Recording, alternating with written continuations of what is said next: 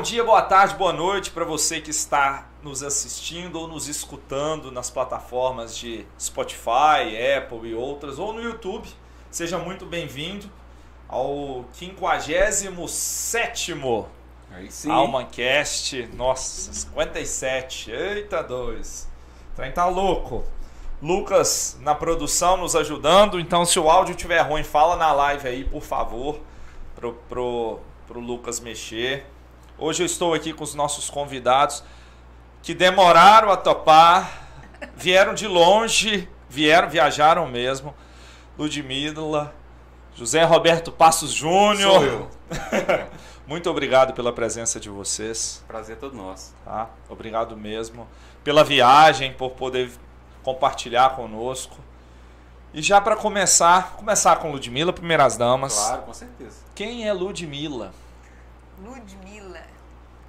Ludmila é mulher, mãe, empreendedora, farmacêutica, é, muitas, muitas versões de uma mesma pessoa. É assim que eu me vejo.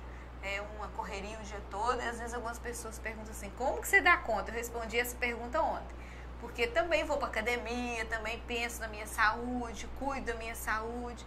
Aí eu estava saindo da academia por volta de nove horas da noite ontem, encontrei uma paciente na rua, como você consegue essa hora? Falei, ó, é a hora que deu certo, é essa, então essa é a minha hora, de cuidar de mim, de sair da academia.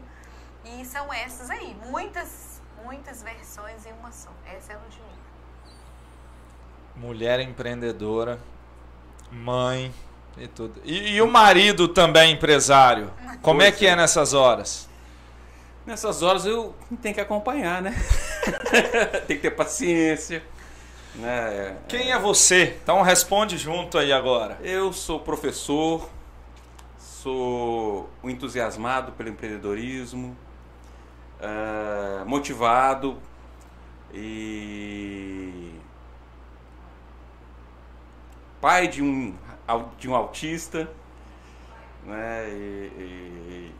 Enfim, a gente... De uma futura advogada. Pai de uma futura advogada. Maria Júlia não pode esquecer, senão ela não cobra depois. Né? Gosto muito de conversar, gosto muito da sala de aula. Mas gosto muito da empresa também. É, é, a, a Maria Júlia sempre brinca com a gente, né? Porque nós trabalhamos juntos, eu e a Ludmila, lá na farmácia. Então a gente acorda junto, trabalha junto e dorme junto, todo dia. E assim é a nossa vida. Isso é legal, eu também vivo isso. Tem onze anos que a gente tem empresa, tem onze anos que eu trabalho com a minha esposa, né? A gente montou, a gente namorava, a gente montou empresa, casou e tudo mais. E como é que é esse relacionamento? Ou como é que não é de vez em quando, né? Porque também não é todo dia que são flores, né? Empreender não são flores todos os dias. Empreender não são flores, assim como relacionamento também não é. Mas nós já temos, você falou tem onze anos, nós já temos vinte e quatro anos de estrada. Como casado, vinte e quatro anos, como farmacêutico, vinte e quatro anos. E a empresa, ela existe para nós há quinze anos. Então, nesse processo, nós fomos crescendo junto. Eu costumo dizer assim, que quando eu casei, eu tinha eu e Jun tinha ele. Aí juntou nós dois, já melhorou, já do, né? Já dobrou, né? Isso, aí passou, eu passei a ter ele, ele passou a ter a mim. Então, é literalmente isso. A gente estruturou o nosso relacionamento e a empresa também. A gente vive essa dinâmica do estar junto, do contar com o outro. De, quando a coisa está apertada, você não sabe o que fazer. E agora? Não, agora nós estamos juntos. Eu tenho o sentimento que eu estou sozinha agora. Não, você tem eu, eu tenho você. Então, é dessa forma que a gente foi compartilhando. E o fato de nós termos assim, uma formação acadêmica diferente... É, literalmente completa, né? Porque eu sou farmacêutica, é muito técnico, é muito, assim, muito laboratório, o primeiro momento foi assim, e o Júnior era um empreendedor, né? E ele tá assim, o Júnior tem que sair do laboratório, tem que sair do laboratório, tem que ficar pra fora. Aí eu falei assim, mas eu sou farmacêutico, farmacêutico faz remédio. Aí ele tá assim, eu, eu fiz manipulação, eu fiz indústria. Porque eu tinha que ficar aqui fazendo os remédios, eu, eu, eu tenho que pensar no que vai ser melhor para o meu paciente aqui dentro. Júlia, treina os funcionários, põe a cara cá para fora. Aí, aos poucos, eu fui acostumando com essa ideia, apesar de ser professora universitária um tempo. E nós fomos nessa caminhada. E devagar, nós estamos assim, sempre nesse processo de, dinâmico, inovando, buscando novidades, buscando aquilo que vai ajustar a nossa empresa, a nossa realidade. Nós somos uma cidade interior, é Morés. Mas eu costumo dizer também que o mundo é o limite. Não existe fronteiras para aqueles que são empreendedores. Então, em Morés, eu atendo pacientes no mundo inteiro. Eu tenho pacientes fora do Brasil e no Brasil. Quer dizer, no exterior, no Brasil, onde que eles estão, nós podemos chegar até lá. Um dia eu falei isso com o Júnior, ele falou assim, mas como isso, Ludmila? Aí eu falei assim, uai, como? Mineiro fala logo uai, né? Uai, como? Na, na internet, Júnior. Hoje todo mundo faz tudo na internet. Isso antes da pandemia. Quando a pandemia surgiu, aí veio mais rápido. Acho que ele entendeu esse meu pensamento e mais rápido depois. Então, foi uma junção. É, um pouquinho de lá, um pouquinho de cá, um pouquinho empreendedor lá, um pouquinho empreendedor cá. E sempre já puxa o saco da galera lá, porque tem gente aqui lá da... da... na farmácia, já comentando, que linda, sou fã dessas farmacêuticas. Já manda um oi pro pessoal que estão te, te acompanhando. Ô, galera, ó, ajuda aí, faz umas perguntas. Comenta, bacana. Pode perguntar. Isso, comenta, compartilha, que nós estamos aqui hoje, nesse tempo. É, que Viu? É ao vivo. É, às vezes é tão difícil ter um tempo assim para estar junto, para compartilhar, para conversar. Como o Décio falou, né? Passei tanto tempo para aceitar o convite hoje. Mas é porque a nossa vida é corrida e é muita coisa, às vezes, que você tem que decidir enquanto farmacêutico, porque eu atendo como farmacêutico, dentro de um consultório farmacêutico, tenho a pós-graduação, que a gente também tem que estar, né, sempre aí nesse sempre processo, atualizando. sempre atualizando. E ainda tem a empresa, né, tem a empresa e também. Os filhos. E os filhos. Ah, e o marido também, e, e, como, e, marido. e a gente tem que ir para a academia ainda, né? Então tem todo esse processo. Mas hoje nós conseguimos, estamos aqui. Eu queria ter aquele pensamento que o pessoal sempre fala, né? Não sei se passa com você. Ah, é, é, é empresa, é, é, trabalho é só dentro da empresa. Chega em casa, não tem... Eu não entendo isso em casa, não. Eu queria... É, isso nunca aconteceu, porque a gente fala em empresa, a gente está viajando, a gente fala na empresa, a gente está dentro de casa, a gente está descansando. Eu então... lá em casa, eu consegui fazer um combinado. E na pandemia foi muito complicado até descombinar.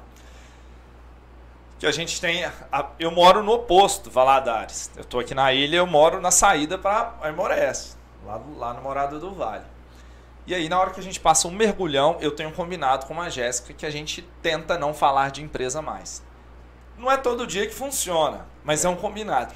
E a pandemia me estraçalhou, porque a gente tentou fazer home office. A gente tentou, porque eu não consegui. Porque casa, para mim, eu me programei que casa é casa. Posso resolver um problema aqui outro da empresa, sim. Mas trabalhar, não. E para tirar isso? Hum. E aí eu estou sofrendo. Eu chego em casa hoje, eu não consigo ser produtivo mais. Porque eu me habituei de... Eu preciso descansar. Eu, eu trabalhava no início, a gente trabalha domingo, domingo. É normal. Eu fui conseguir parar de trabalhar com domingo, domingo, sete anos de empresa. E hoje eu chego em casa, eu, me des, eu desligo. O grande problema é que eu, pelo menos o meu...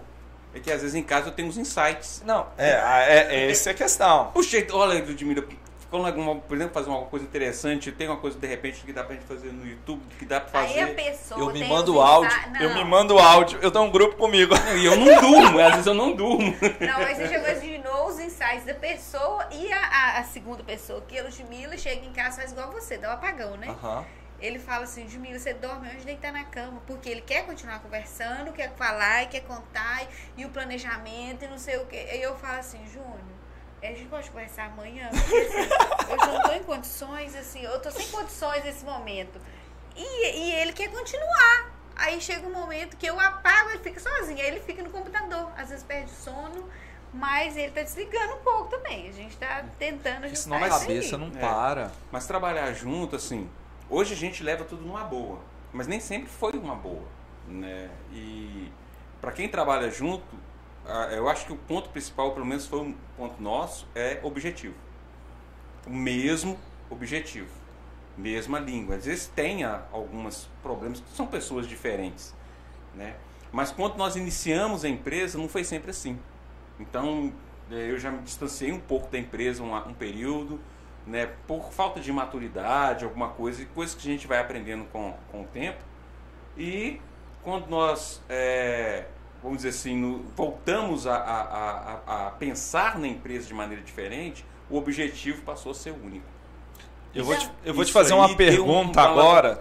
Alavancou bacana a empresa. Que, que, que, que para o homem é mais difícil. Ela é a cara da empresa. Ela está na frente da Sim. empresa. Tem que ser.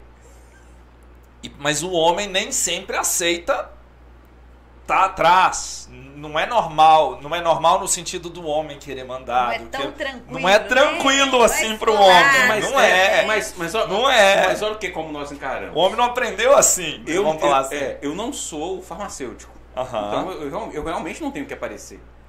Mas qual é o resultado do meu trabalho?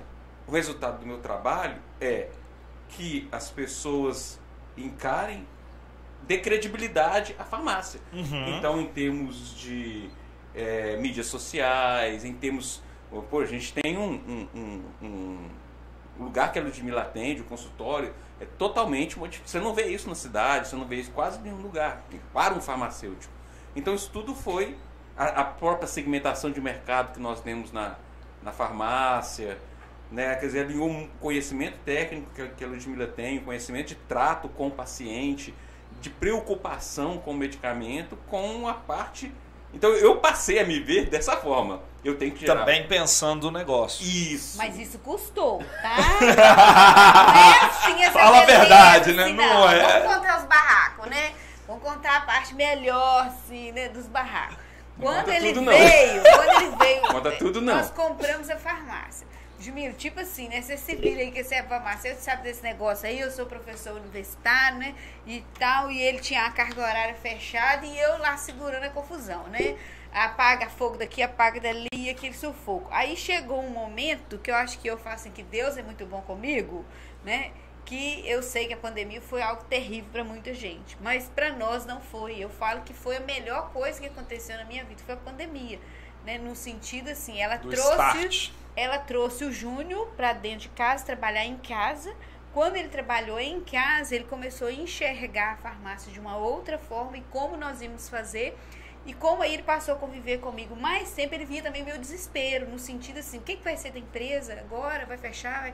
Que, como vai funcionar? Meu Deus, que a gente tem que pensar alguma coisa rápido, porque, de certa forma, eu não vivia naquele momento é, em função da empresa, no sentido financeiro, mas a empresa também não podia quebrar, né? A gente tem uma empresa que quer que ela funcione, que ela dê lucro, que tem um movimento. Tem funcionários envolvidos naquele processo, você vai dispensar, são famílias... Né, envolvidas naquilo ali. Então, o meu desespero era demais. Aí eu falava assim, e agora como é que vai ser? Ele falava assim, calma, gente, vai ter jeito. A gente vai continuar trabalhando. Não, não é assim. Aí, quando começou essa história do trabalhar junto, então tem que pensar alguma coisa, alguma coisa inovadora, uma novidade. Aí foi quando a pessoa começou a pensar assim, a gente pode fazer umas coisas assim, Jumil. Então, lugar assim, eu prestei uma consultoria, bacana prestar uma consultoria para todo lugar e eu sem ela. Aí eu falei, aí quem deu o start? Eu, né? Eu falei assim, ah, tá bom, peraí.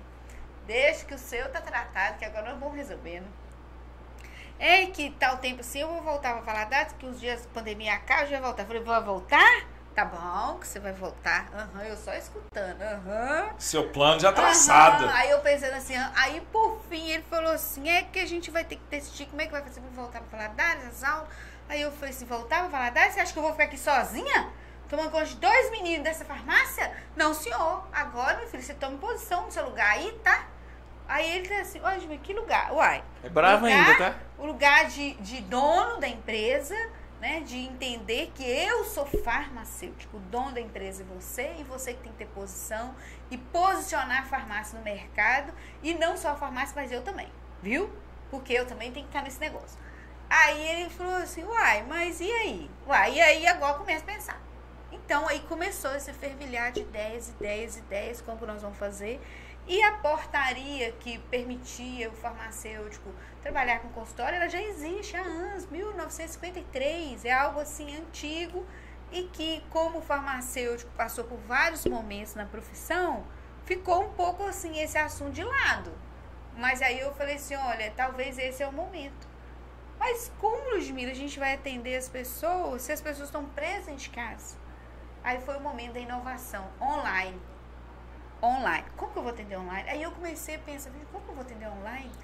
Aí eu me lembrei que uma vez eu atendi um paciente que, assim, virou um amigo do coração, Fábio, de é, Mantena, né? Barra de São Francisco. Barra de São Francisco. Ele queria comprar os medicamentos, precisava de uma série de coisas, só que ele queria que eu o atendesse. Ele não podia vir até a farmácia. E eu nem eu podia até lá. Aí ele falou assim, você pode conversar comigo pelo telefone? Você tem tempo?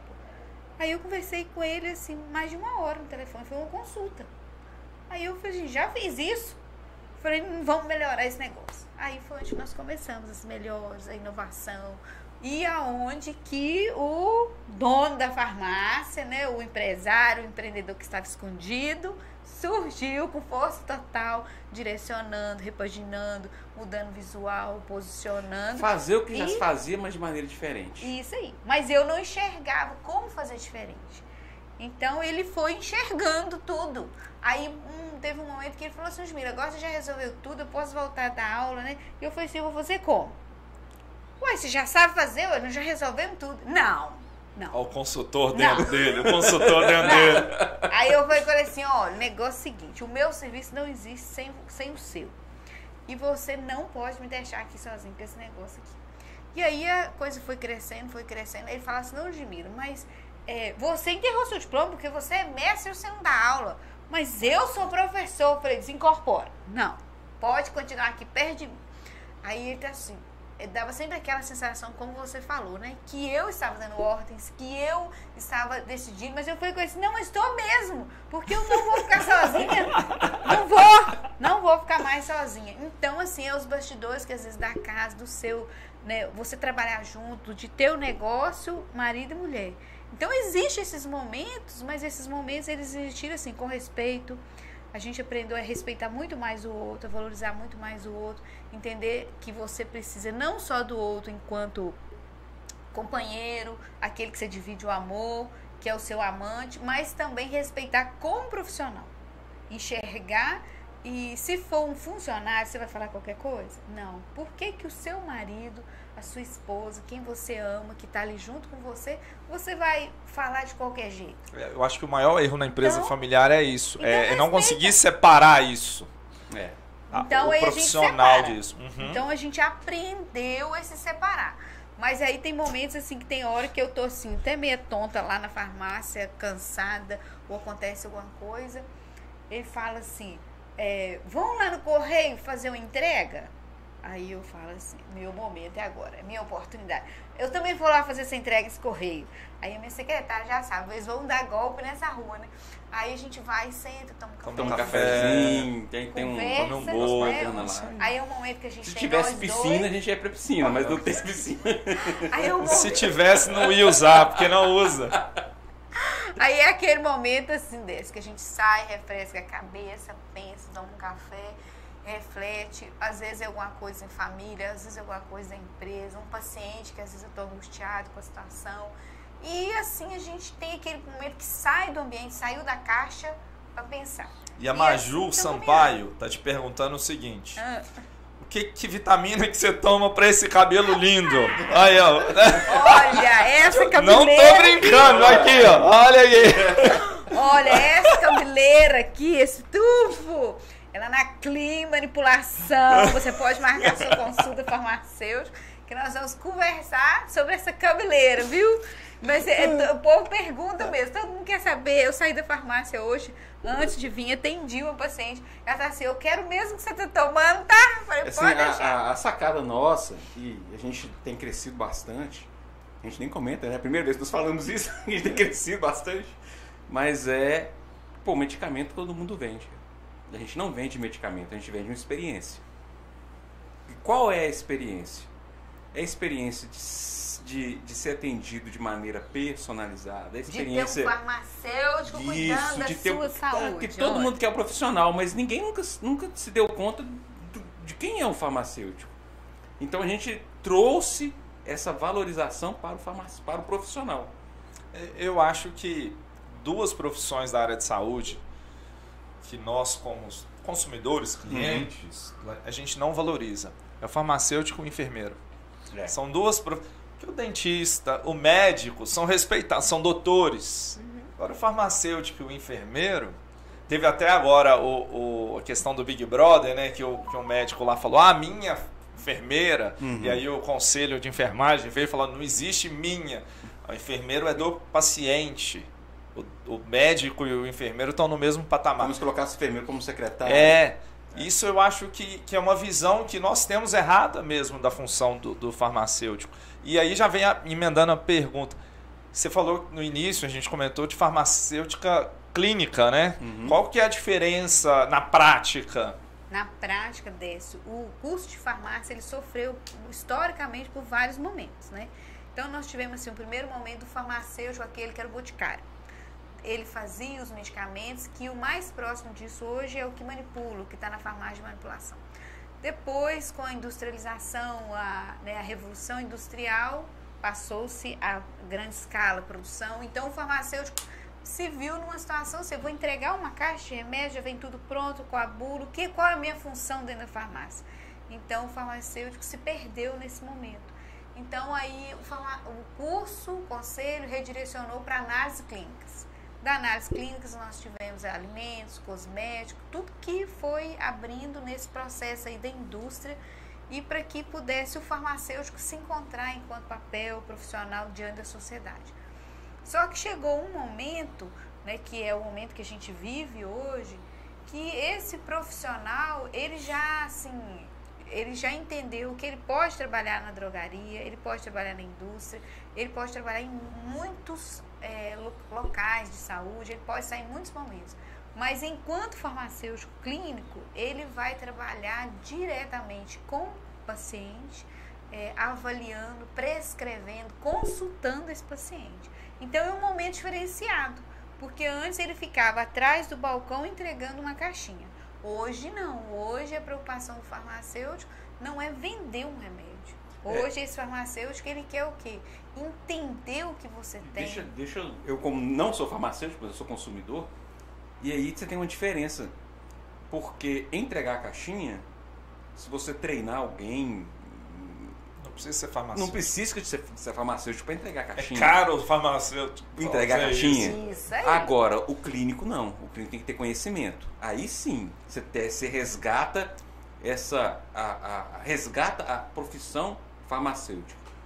Então, né? O farmacêutico clínico, ele tem que saber é, de interação medicamentosa, qual medicamento que o paciente toma atualmente, o que, que ele poderia associar, se ele está num hospital, um paciente de emergência, ele já faz uso de muitos medicamentos, ele chegou ali, o que, que está acontecendo ali, qual a medicação que ele pode ser tomado, que, qual a tomada de decisão ali que interfere na vida daquele paciente, num procedimento cirúrgico, como que vai acontecer aquilo ali, quais os medicamentos que aquele paciente pode usar.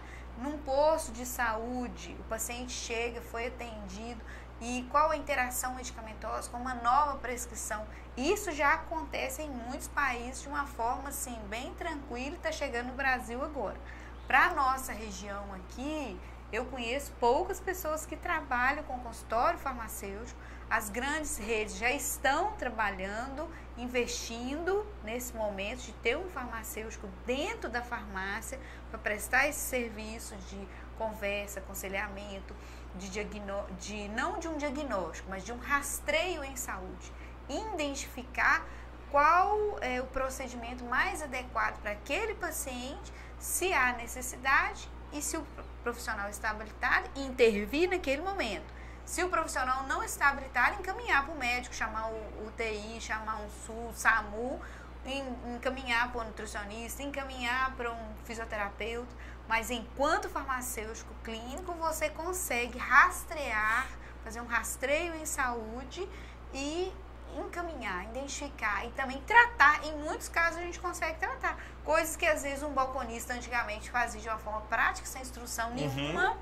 Uma esteticista, às vezes, para cuidar, às vezes, de um piercing, uma unha encravada, que às vezes tinha que ir para um hospital, você consegue fazer isso dentro de uma farmácia especializada, né? Lógico, não é qualquer pessoa que vai fazer isso, mas com um farmacêutico é, clínico, especializado, que é habilitado nesse momento, ele pode tranquilamente. Nós temos um, um professor, né?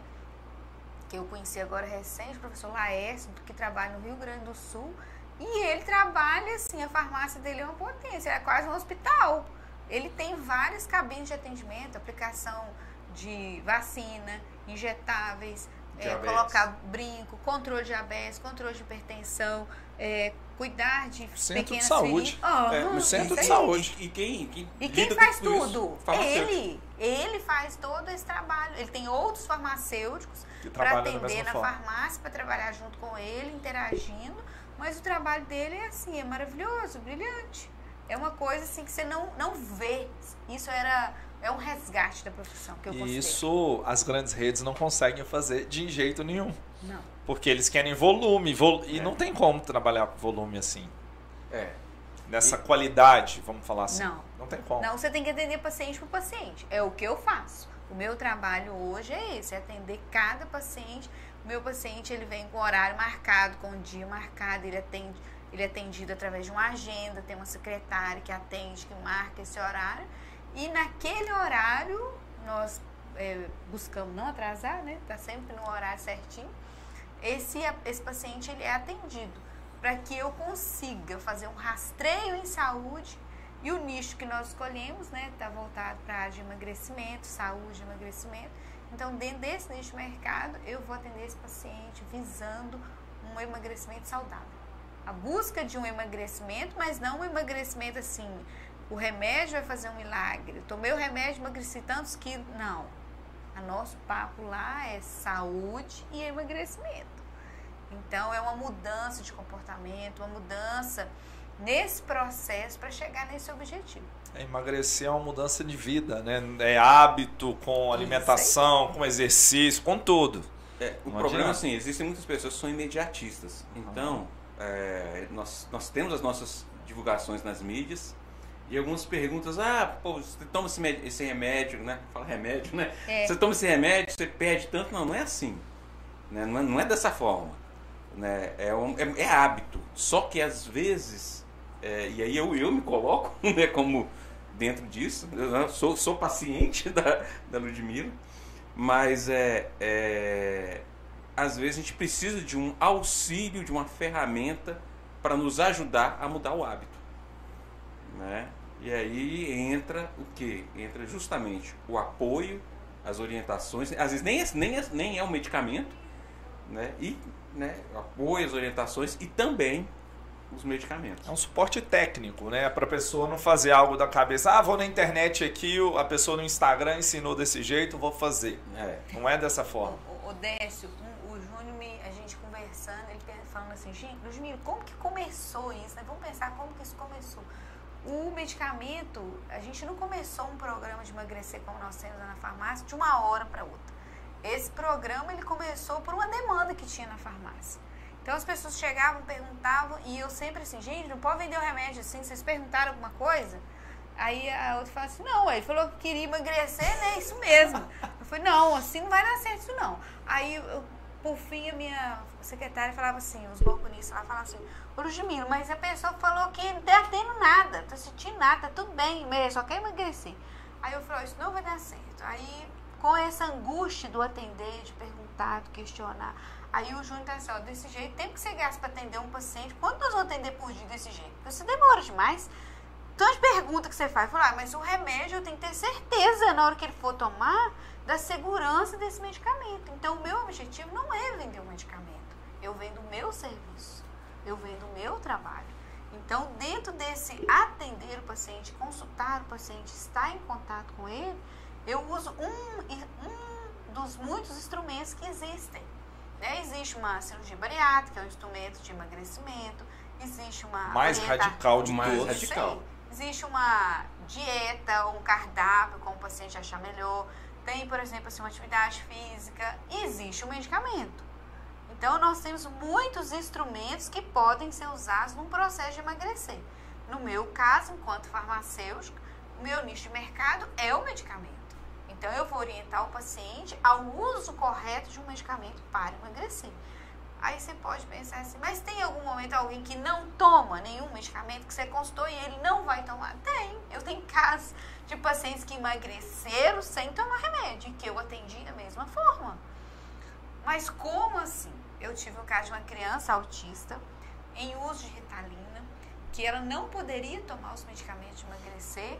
O Zé do Cabelo. E, o Zé do Cabelo. E A Maju falou que já vai lá, ó, vai ter que marcar a consulta para melhorar o cabelo ah, dela. É, é, que essa mãe queria que o filho emagrecesse. Só que ela teve uma consulta prévia. Ela foi lá, conversou comigo, explicou a realidade da criança, né, do adolescente, que ele estava se sentindo complexado, gordinho na escola, o pessoal fazendo bullying e tal. Como que ia fazer? Já que ele não ia tomar remédio. Aí eu falei com ela assim, olha, a senhora se dispõe a, a é, trazer ele na consulta, né? É ele que vai consultar, assim, mais ou menos. E, na verdade, eu vou fazer a consulta para a senhora. Então, a senhora vai consultar, mas eu vou colocar de uma forma que ele vai ser o seu ajudador. Então, a mãe virou o instrumento, né? Assim, virou o foco principal. E a, o adolescente era o ajudador da mãe para que ela conseguisse. Então, ele tinha que apoiar ela para ela conseguir. Então, ela foi, pesou, fez as medidas direitinho, preparei a medicação dela, uma medicação que, na verdade, ela não precisava muito emagrecer. Ela tinha outros queixas, e eu já sabia das queixas, então eu fiz para as outras queixas. E o adolescente ia com a mãe a cada quinze dias me ver, para revisão e para a gente conversar. Ele foi emagrecendo, ele vigiava ela, contava os furos, ó, oh, ela tomou leite com Toddy escondido. E eu vigiei e descobri. Falei, isso mesmo. Eu falei, mas você não tomou, não? Ele, tomei também. Pois é, então... então tá todo mundo vigiando aí. Então ele contava, ela contava também, mas nesse processo, a criança, uma criança autista, ela entendeu como funcionava, conseguiu superar a questão do bullying. Ele perdeu, assim, quase dez quilos nesse processo. A mãe também emagreceu, porque os dois, né, ficaram juntos na parceria. Mas era tipo assim, a mãe, a gente mudou os papéis, inverteu os papéis, né? Então, ele não tomou medicamento, mas ele se, se dispôs a ajudar a mãe a cumprir as orientações, está indo sempre me ver, pesando, medindo. E um detalhe maior, a gente faz a divulgação na rede social. Ele falou assim, olha, eu já vi o seu Instagram, sua rede social, e eu quero sair, eu quero tirar uma foto, tá? Eu tenho que sair dessa foto. Mas você não tá fazendo, não, mas eu ajudei, então tem também eu também. Aí eu tive que tirar uma foto dele, da mãe, e colocando quanto que ele tinha perdido de peso. Ou seja, tem paciente que não toma? Tem paciente que não toma medicamento. Tem paciente que vai é, para ser orientado. Ele vai para ser atendido, para ser consultado, para ser ouvido, para ser orientado. É, é um, foi uma das coisas que a, que a pandemia trouxe, né? Trouxe uma... As pessoas estão muito carentes, né? Passou, passou muito tempo, nós tivemos Covid, foi terrível, não é, foi nada fácil. O isolamento é muito né? difícil, e, foi para todos. Em casa foi todo mundo na mesma semana. Nossa, é. Todo mundo, todos quatro, na mesma semana, todo mundo pegou Covid. E não foi fácil. Mas nós notamos que as pessoas elas estavam muito ansiosas. E sabe aquele negócio de precisar, é, é, ter aquela necessidade de, de, de, ser, de ter alguém para conversar? De... Então, quer dizer, a, a, a, o, o atendimento, a forma como, como a Ludmila ela leva, isso deixa a pessoa totalmente, embora esteja em São Paulo, Rio Grande do Sul... Enfim, as pessoas elas, elas, elas se sentem acolhidas. Eu acho que a comunicação ela consegue e... trazer a pessoa para o lado, né? Mesmo com o computador de distância. Esse, esse acolhimento é uma coisa muito bacana. E às vezes eu penso na, nas vendas, né? Ludmila, atende aí. Não, mas o acolhimento ele é importante. O acolhimento a secretária é bate na porta, porque eu fico sozinha dentro do consultório, né? Apesar de estar ali com o computador... E só eu e o paciente, não fica ninguém na sala. Mas eles ficam na porta, vamos, vamos, que tem o próximo, já tá com a hora marcada. E eu falo assim, ó, pede pra esperar um pouco aí, porque não tem jeito agora. Porque às vezes o paciente tá online, mas ele desaba, ele chora, ele abre, ele conversa, ele compartilha. Porque eu acredito que ele confia, que eu estou ali ouvindo. E realmente eu estou, e não tem ninguém comigo na sala. Né? Então é um momento assim, que eu tô ali junto com ele, e dividindo aquele momento. E, e são situações, assim, que às vezes muito difíceis que eles compartilham e eu preciso esperar a pessoa terminar, finalizar. Às vezes demora finalizar, né, mas eu preciso esperar terminar. Aí eles falam assim, não, mas é porque eu, eu sei que fala muito. Eu falo, não, eu falo bem mesmo, mas o paciente precisa desse tempo. Então, essa acolhida, eu acredito, assim, que ela faz toda a diferença. Que emagrecer não é só tomar um remédio, não é só passar fome. Não é isso, você vai além disso. O meu trabalho está além de uma caixinha de remédio. A Maju Sampaio, ela pergunta como que você, como profissional da saúde, na linha de frente do Covid, você se sentiu, você lidava com essa situação? Difícil e desesperador, porque... Os primeiros dias foi um terror. É, foi um terror. Você não tem resposta, mano. Não, você não tem resposta e é uma faixa na frente, fecha não, tudo. Fecha tudo. E o conselho de farmácia, assim, você tem que estar na linha de frente, você tem que trabalhar com o profissional da saúde, você tem que, né, ser solidário às pessoas, você tem que se posicionar como profissional da saúde, cuidando das pessoas. Mas eu também sou uma pessoa e eu voltava para casa e minha família em casa. Então era terrível, porque às vezes eu achava assim, meu Deus, estou levando tudo para casa, quando eu chegar lá em casa todo mundo vai pegar essa doença ruim e como que eu vou me sentir depois? Eu fiquei muito tempo sem encontrar os meus pais, porque são idosos, e eu, eu não tinha assim, estrutura emocional para ir lá, porque eu pensava assim, que eu ia levar e eles podiam morrer por minha causa. Era o sentimento que eu tinha. E, na verdade, acabou que eles que pegaram, de tanto que eles andavam na rua, eles ficavam quietos, entendeu? E, e passou para todo mundo. Ah, e passou para nós. E passou para nós. Então, assim, foi muito difícil.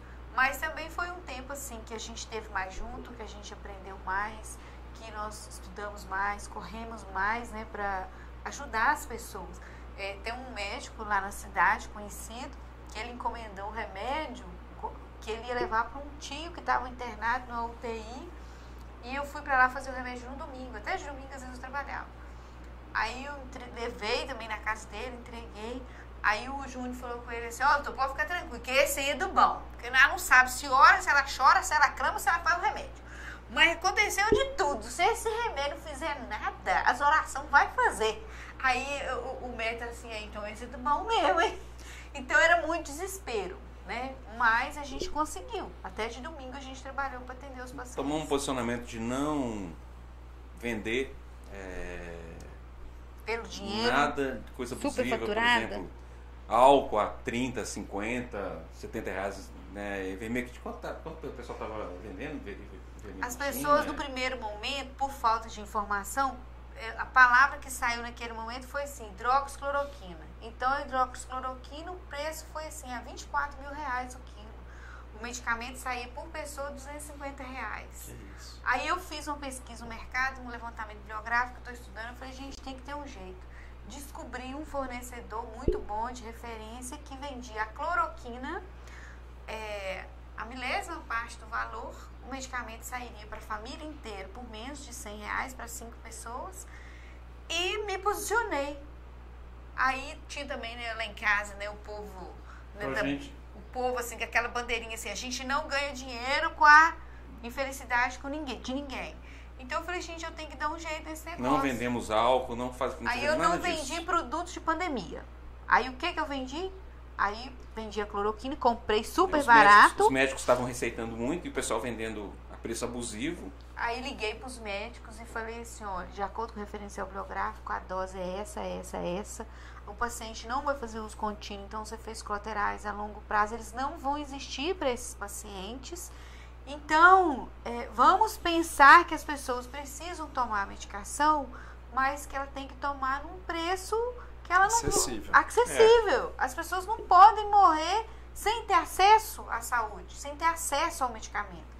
Então, eu comecei a ligar para os médicos e chegou um momento que quem comprou essa cloroquina, acabou também, né? Essa hidroxicloroquina, ela acabou. Mesmo que esse preço horroroso, ninguém conseguia comprar. E eu comecei a vender clorquina. Aí as pessoas falaram assim, mas dá certo, dá, vou ligar para o doutor aqui agora. Voltava lá, o doutor trocava receita e aí os médicos foram ajudando nesse processo, trocando as receitas, conscientizando os pacientes e, graças a Deus, conseguimos sobreviver à pandemia, vendendo de uma forma decente, não abusiva, ter lucro, né, de, e viver decente, que eu acho é. que a, gente, a empresa também tem que sobreviver. Com certeza. A ideia era pensar o seguinte, o que, que vem depois? Como que as pessoas estarão depois? Para nós, o Covid... Os, os sete dias de Covid foram ruins, mas o pós-Covid pra gente foi terrível. É. Foi muito pior do que o Covid, né, Lud? É, a recuperação, a recuperação foi nossa, difícil. Até hoje. É, eu tive um período longo, assim, de uns dois anos de recuperação. Então, isso aí também trouxe pro lado empreendedor. como as outras pessoas também estão. Como nós vamos investir na farmácia? O que, que eu vou investir para atender a esse paciente? Como que esse paciente vai estar no pós-Covid? E aí veio mais ainda fermentando a ideia do consultório farmacêutico, da consulta online e atender as pessoas em qualquer lugar onde elas estivessem. E o que elas iam precisar? De creme pro cabelo? É, creme pro rosto que a farmácia vende? É, rejuvenescedor? Não, as pessoas estão muito mal, elas estão doentes, elas estão tristes. E elas precisam de acolhimento. Nesse momento eu pensei também o quê? Elas vão estar muito acima do peso. É o momento onde que o Brasil, o mundo inteiro, assim, dobrou, triplicou. O número é absurdo, é avassalador a obesidade hoje. É a realidade que nós vivemos hoje, mundial. Hoje eu acho que a pandemia é a obesidade. Então foi onde que também nós fomos direcionados para esse nicho de mercado, é onde a gente tem o nosso maior investimento hoje, onde a nossa maior divulgação e onde a veia empreendedora corre. É justamente aí, pensar o tempo inteiro nesse paciente, mas não pensar num paciente assim, só em dinheiro, não. É pensar no paciente de uma forma individual, enxergar a pessoa, o indivíduo. E como reverter isso? Como fazer o limão virar limonada? Então, é dessa forma que a gente foi trabalhando para chegar no Instagram hoje, para ter, né, esse grupo que a gente atende, ter os pacientes, atender da forma que a gente atende. Mas foi muita, muita efervescência de ideias, muita ideia. Gerar credibilidade à distância, né? Isso aí, foi outro desafio. Como que a pessoa vai acreditar? Aí eu falava com a minha secretária assim... Você compraria alguma coisa na internet? Você ia fazer uma consulta na internet? Ela falou assim, Deus me livre, pior ainda pagar. É. Aí o Júnior chegou um momento que ele falou assim, nós temos que agora para frente essas consultas serão cobradas, que as consultas são cobradas. Aí ela falou assim, ninguém vai pagar isso, o povo vai parecer que isso é golpe. Aí ele falou assim, o chefe, né, eu olhei para ele e falei, ó, oh, o chefe mandou me falou assim, fazer. Então agora, do jeitinho que ele falar, você vai fazer. Se der errado, pelo menos a gente fez do jeito que falou. Porque vocês conseguiram mudar. O remédio não é o principal não. da farmácia. Não. O produto da farmácia não é o remédio. Não. não. Aí quando o primeiro paciente falou assim, qual o valor da consulta? Aí ele olhou pra ela, ela falou, ele falou assim, passa o Pix. Aí ela falou, gente, não acredito nisso. E isso aí, mas por quê? Isso é o empreendedor. É acreditar, é enxergar onde as pessoas não estão enxergando. Senão é o óbvio, é o comum. Então você tem que sair da caixa, sair do óbvio, sair do comum. Então é isso que nós temos tentado, sair do óbvio, sair do comum. Mas eu não conseguiria fazer isso sozinha. Então eu costumo dizer o seguinte, que eu sou a farmacêutica e ele é o empreendedor. Nós somos... Mas os dois são empresários. É. Nós somos em Morém, cidadezinha rural. Rural, rural, rural. Né? vinte e quatro mil habitantes. Isso aí. Né? E, e, e aí nós tivemos até que preparar um institucional, um vídeo para mostrar para as pessoas que nós existimos, uhum. né? E, e sempre tem os haters, né? Ah, faz parte. Normal de ver. Aí apareceu lá, porque nós temos muitos casos de sucesso, mas também nós temos casos de insucesso. Faz parte do processo. Né? Pessoas que é, não conseguiram, não emagreceram, né? A gente conhece pessoas que fizeram bariátrica e hoje estão pior do que mais obesas do que era antes. Uhum. Então, mas é, e, e aí a gente tinha que gerar credibilidade. Como fazer isso? Como fazer isso? Online, para não é. ser golpe. Aí, primeira coisa, a farmacêutica. A farmacêutica, ela, a farmácia ela não, tem que, ela não tem que ser entendida com aquela logomarca, ela tem que ser entendida como uma pessoa. E é essa pessoa quem vai cuidar, zelar, orientar. Então, e isso deu muito certo. Né? Isso deu, é, é, tirar, é, é, é, dar pessoalidade ao negócio. Dar humanidade ao negócio. Eu acho que isso, isso fez, fez toda a diferença. diferença. Foi onde fez a diferença. diferença. Porque o paciente, ele conversa muitas vezes comigo. Ele manda a mensagem, aí às vezes a minha secretária, né, que são duas, às vezes três, quatro pessoas ao mesmo tempo respondendo. Aí minha, eles vão, ela responde uma pergunta básica e ela se identifica, olha, eu sou a secretária, meu nome é tal, você não está falando com a doutora. Aí ela fala assim, mas eu quero falar com a doutora. Ela fala, olha, ela está atendendo, mas assim que ela terminar, ela vai te responder. Então eu mando o áudio, eu não escrevo, eu mando o áudio, converso, respondo, E tem hora que a gente faz igual aqui no Instagram, né, umas caixinhas de perguntas, umas brincadeiras, e as pessoas veem que nós realmente existimos. Eu tenho, eu tenho paciente que me segue seis meses, um ano, para depois Exatamente. ser atendido. Uhum.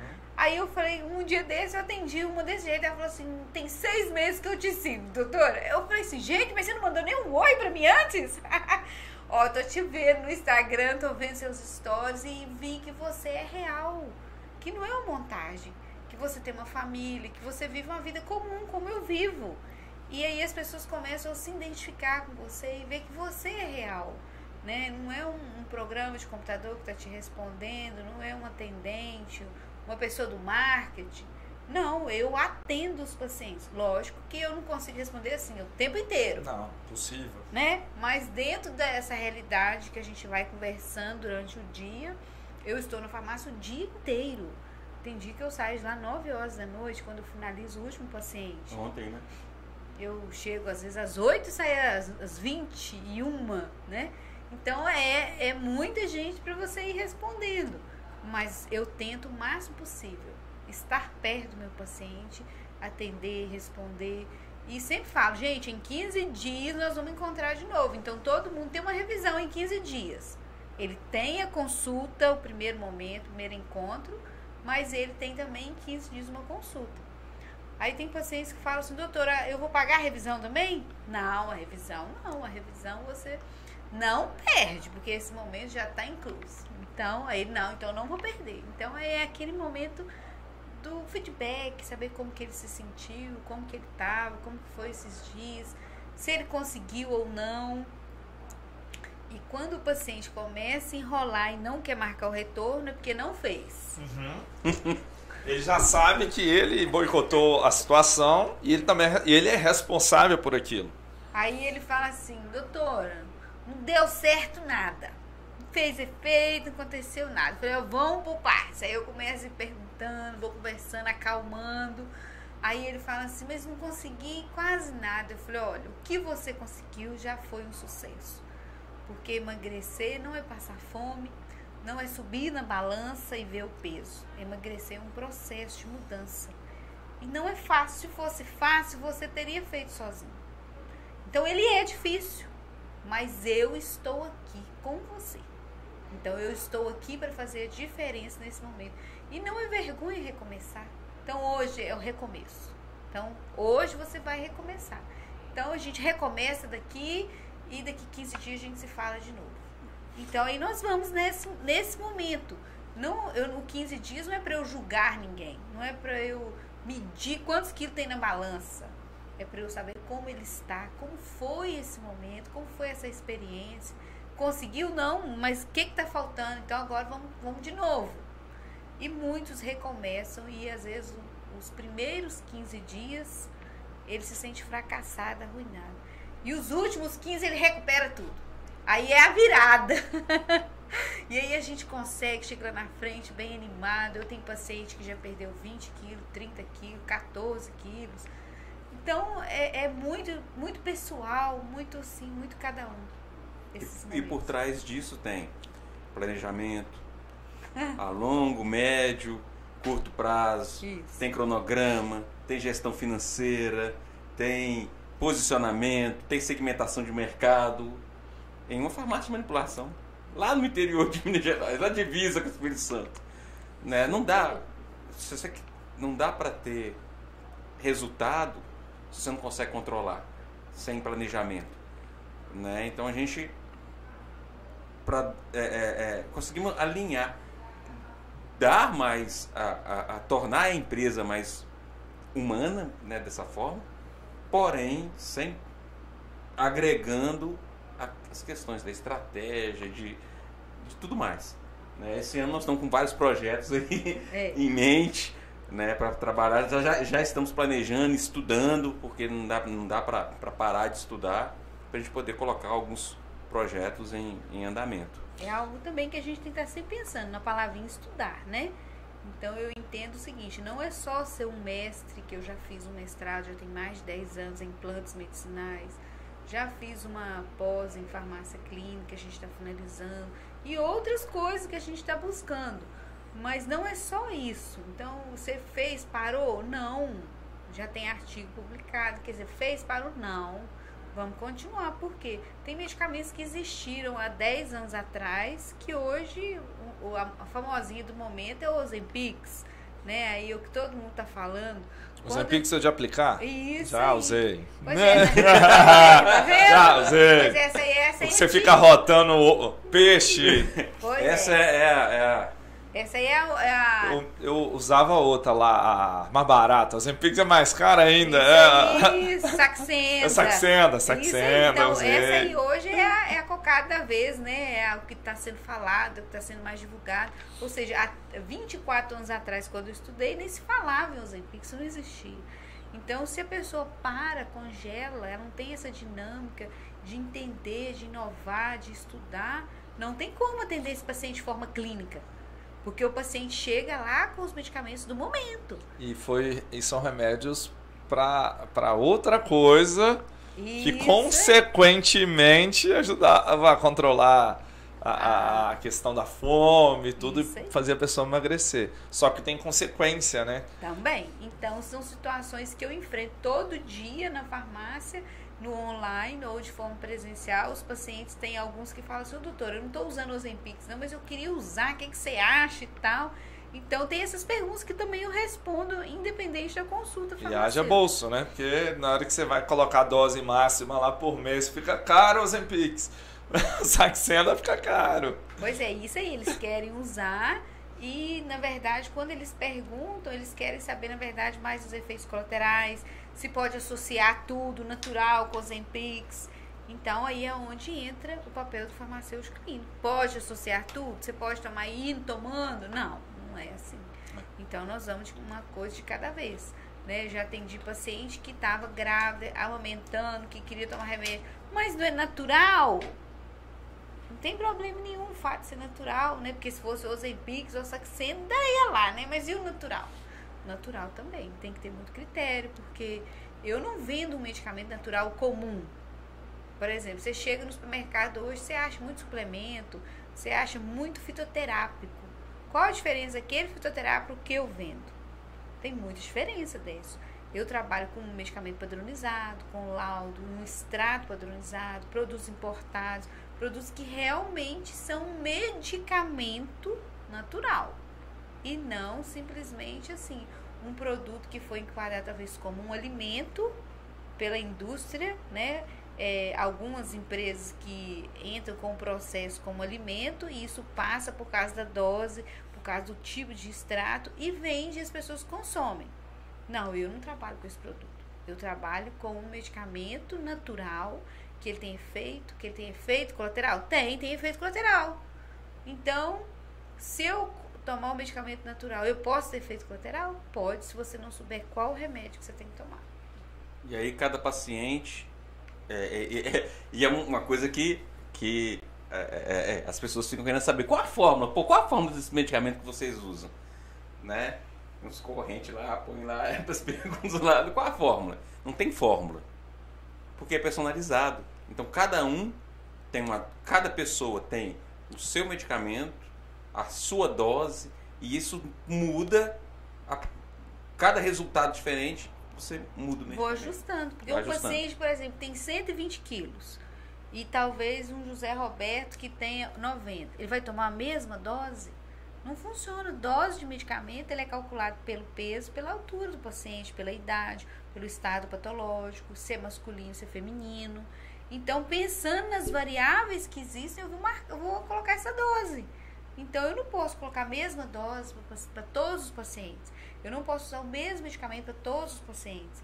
Um exemplo bem comum, um paciente que é diabético, insulino dependente, ele não pode usar garcina, ele não pode usar esse tipo de medicamento. Por quê? Porque ela vai interferir no efeito da insulina. Aí você pensa assim, mas não é natural? Não tem efeito? Tem, tem efeito. O que eu trabalho, ele tem efeito. Porque ele vem com o extrato padronizado, então é diferente. Então é um medicamento diferenciado para ser preparado, né, para um paciente específico, vai ser manipulado conforme a necessidade de cada um. Então ele não fica pronto. Então, eu sempre falo pro paciente, então marque a sua consulta farmacêutica. Vai lá, preparar. Marque a sua consulta farmacêutica. Tem essa experiência de ter um farmacêutico cuidando de você, cuidando da sua saúde. E não é só um medicamento. Vai além de um medicamento, além de uma caixa, né? Eu tenho experiência com vários pacientes é, em lugares diferentes.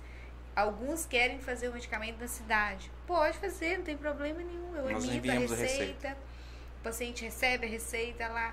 É, eu tive um caso interessante agora, recente, que eu atendi uma paciente que ela recebeu a caixa dela com a receita, com tudo. Aí ela falou comigo assim, ó, doutor, eu abri lá em casa, vi tudinho, mas não abri os remédios.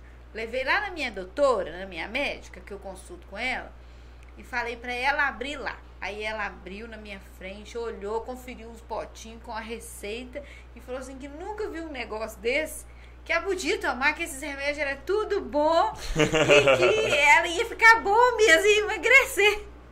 Aí Mas eu é preciso... Você tem que ter uma experiência diferente, não é comprar remédio.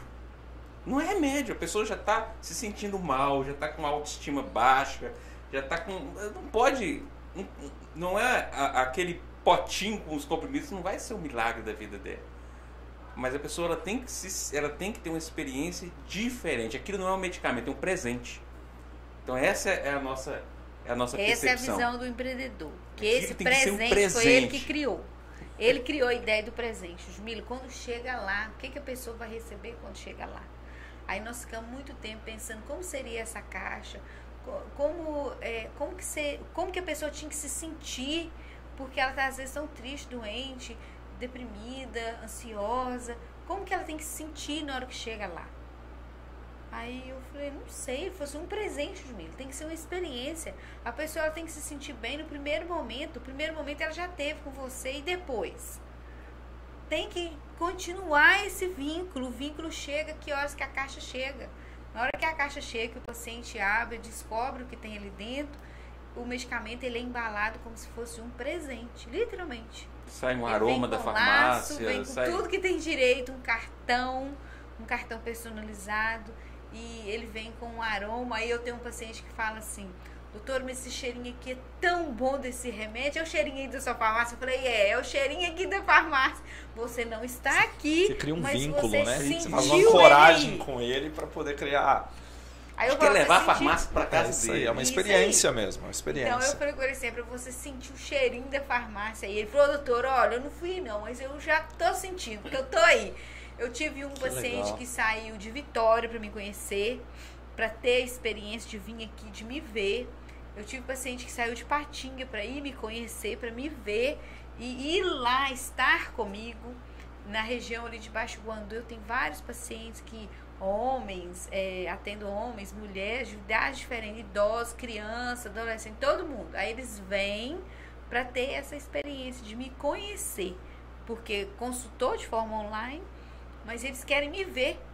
Então, daqui a pouco vai ter que vender o cheirinho, porque as pessoas vão querer o cheirinho.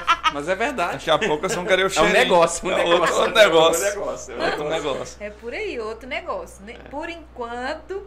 O negócio, é, é, nós temos ainda muitas coisas pensando, né, envolvendo nesse processo, mas sempre pensando no que, qual a sensação que vai gerar para esse paciente, porque ele tem que se sentir feliz, não por estar só tomando remédio, mas desde a hora que ele abre a caixa, que ele se sente acolhido. É, e então, isso foi é... um casamento interessante do empreendedorismo com o negócio, com o empresário, vamos falar assim, porque esse diferencial...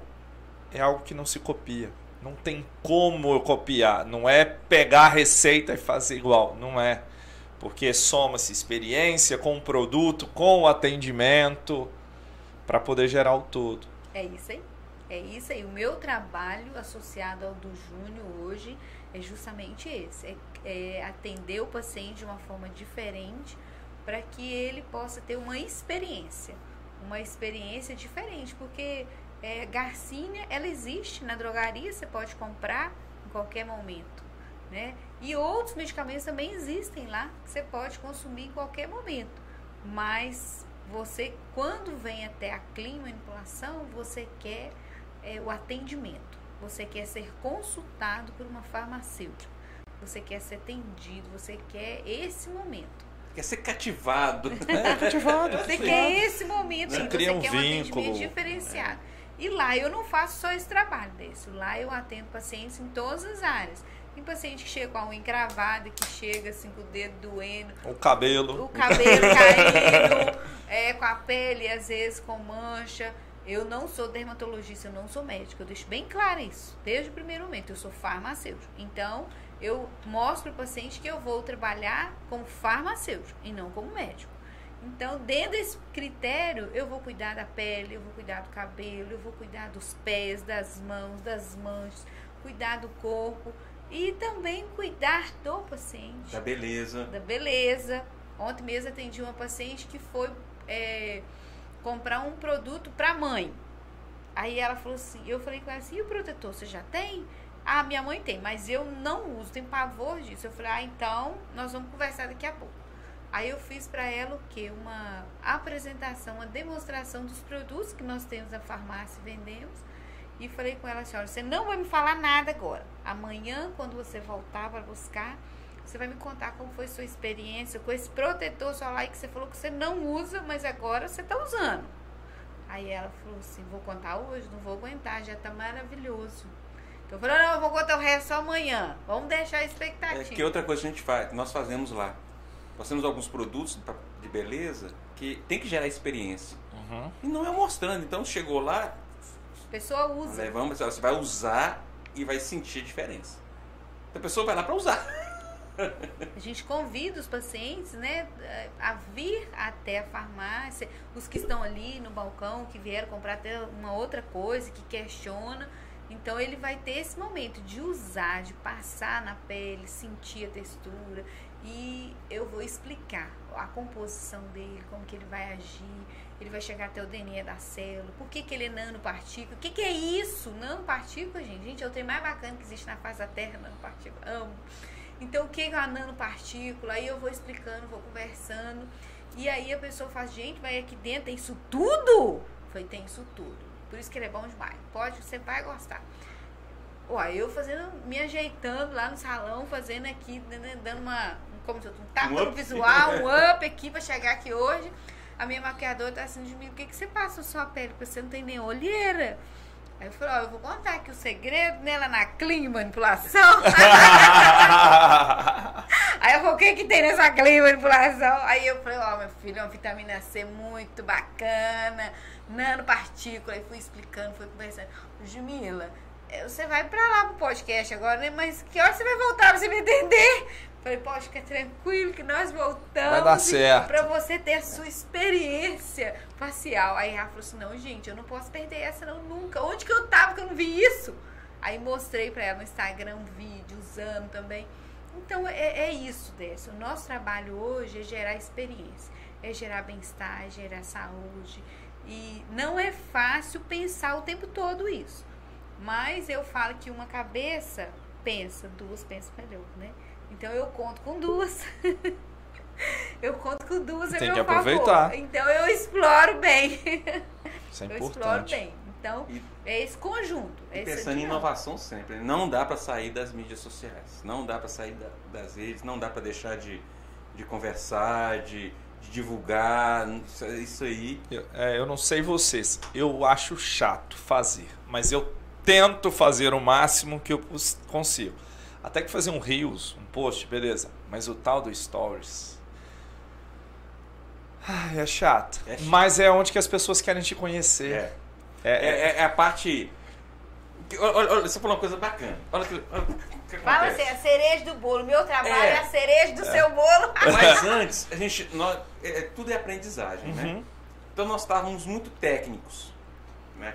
Por, eu trabalhei muitos anos numa... Na, na, nas Minas, numa empresa, trabalhei na Senibra, eu, quer dizer, eu venho de uma área muito industrial, muito técnica. É, as, as divulgações, nossos stories, tudo mais, estava muito técnico. Eu fiquei, tá faltando a, aquilo que nós nos propusemos, que foi trabalhar essa questão da humanização, da, precisa ter alguma coisa, as pessoas precisam conhecer de quem que é a Ludmila, o que, que ela faz. Né? Quem são os filhos? Ela viaja, não viaja? Né? O que, que, que tem? Aí nós falamos, não, não podemos nos expor tanto, mas a gente Mas tem, aí eu comecei a ficar sob pressão psicológica, né? Porque ele falava assim, resolve, Ludmila, você tem que resolver, todo mundo faz, você tem que fazer também. Aí eu falei, não vou fazer isso não, porque é o seguinte, eu não gosto... Odeia, detesto. Eu detesto esse negócio e tal. E, e a gente fica falando tudo, o pessoal colocando qualquer coisa no Instagram. E eu acho que a gente tem que preservar a nossa família, eu sou um pouco tradicional. Pode não parecer, mas eu sou um pouco reservada. Aí ele tá assim, Ludmila, dá um jeito, dá um jeito. Aí eu comecei com algumas coisas, né, assim, fazendo algumas postagens, assim, bem, bem singela, né, assim, um pouco tímida.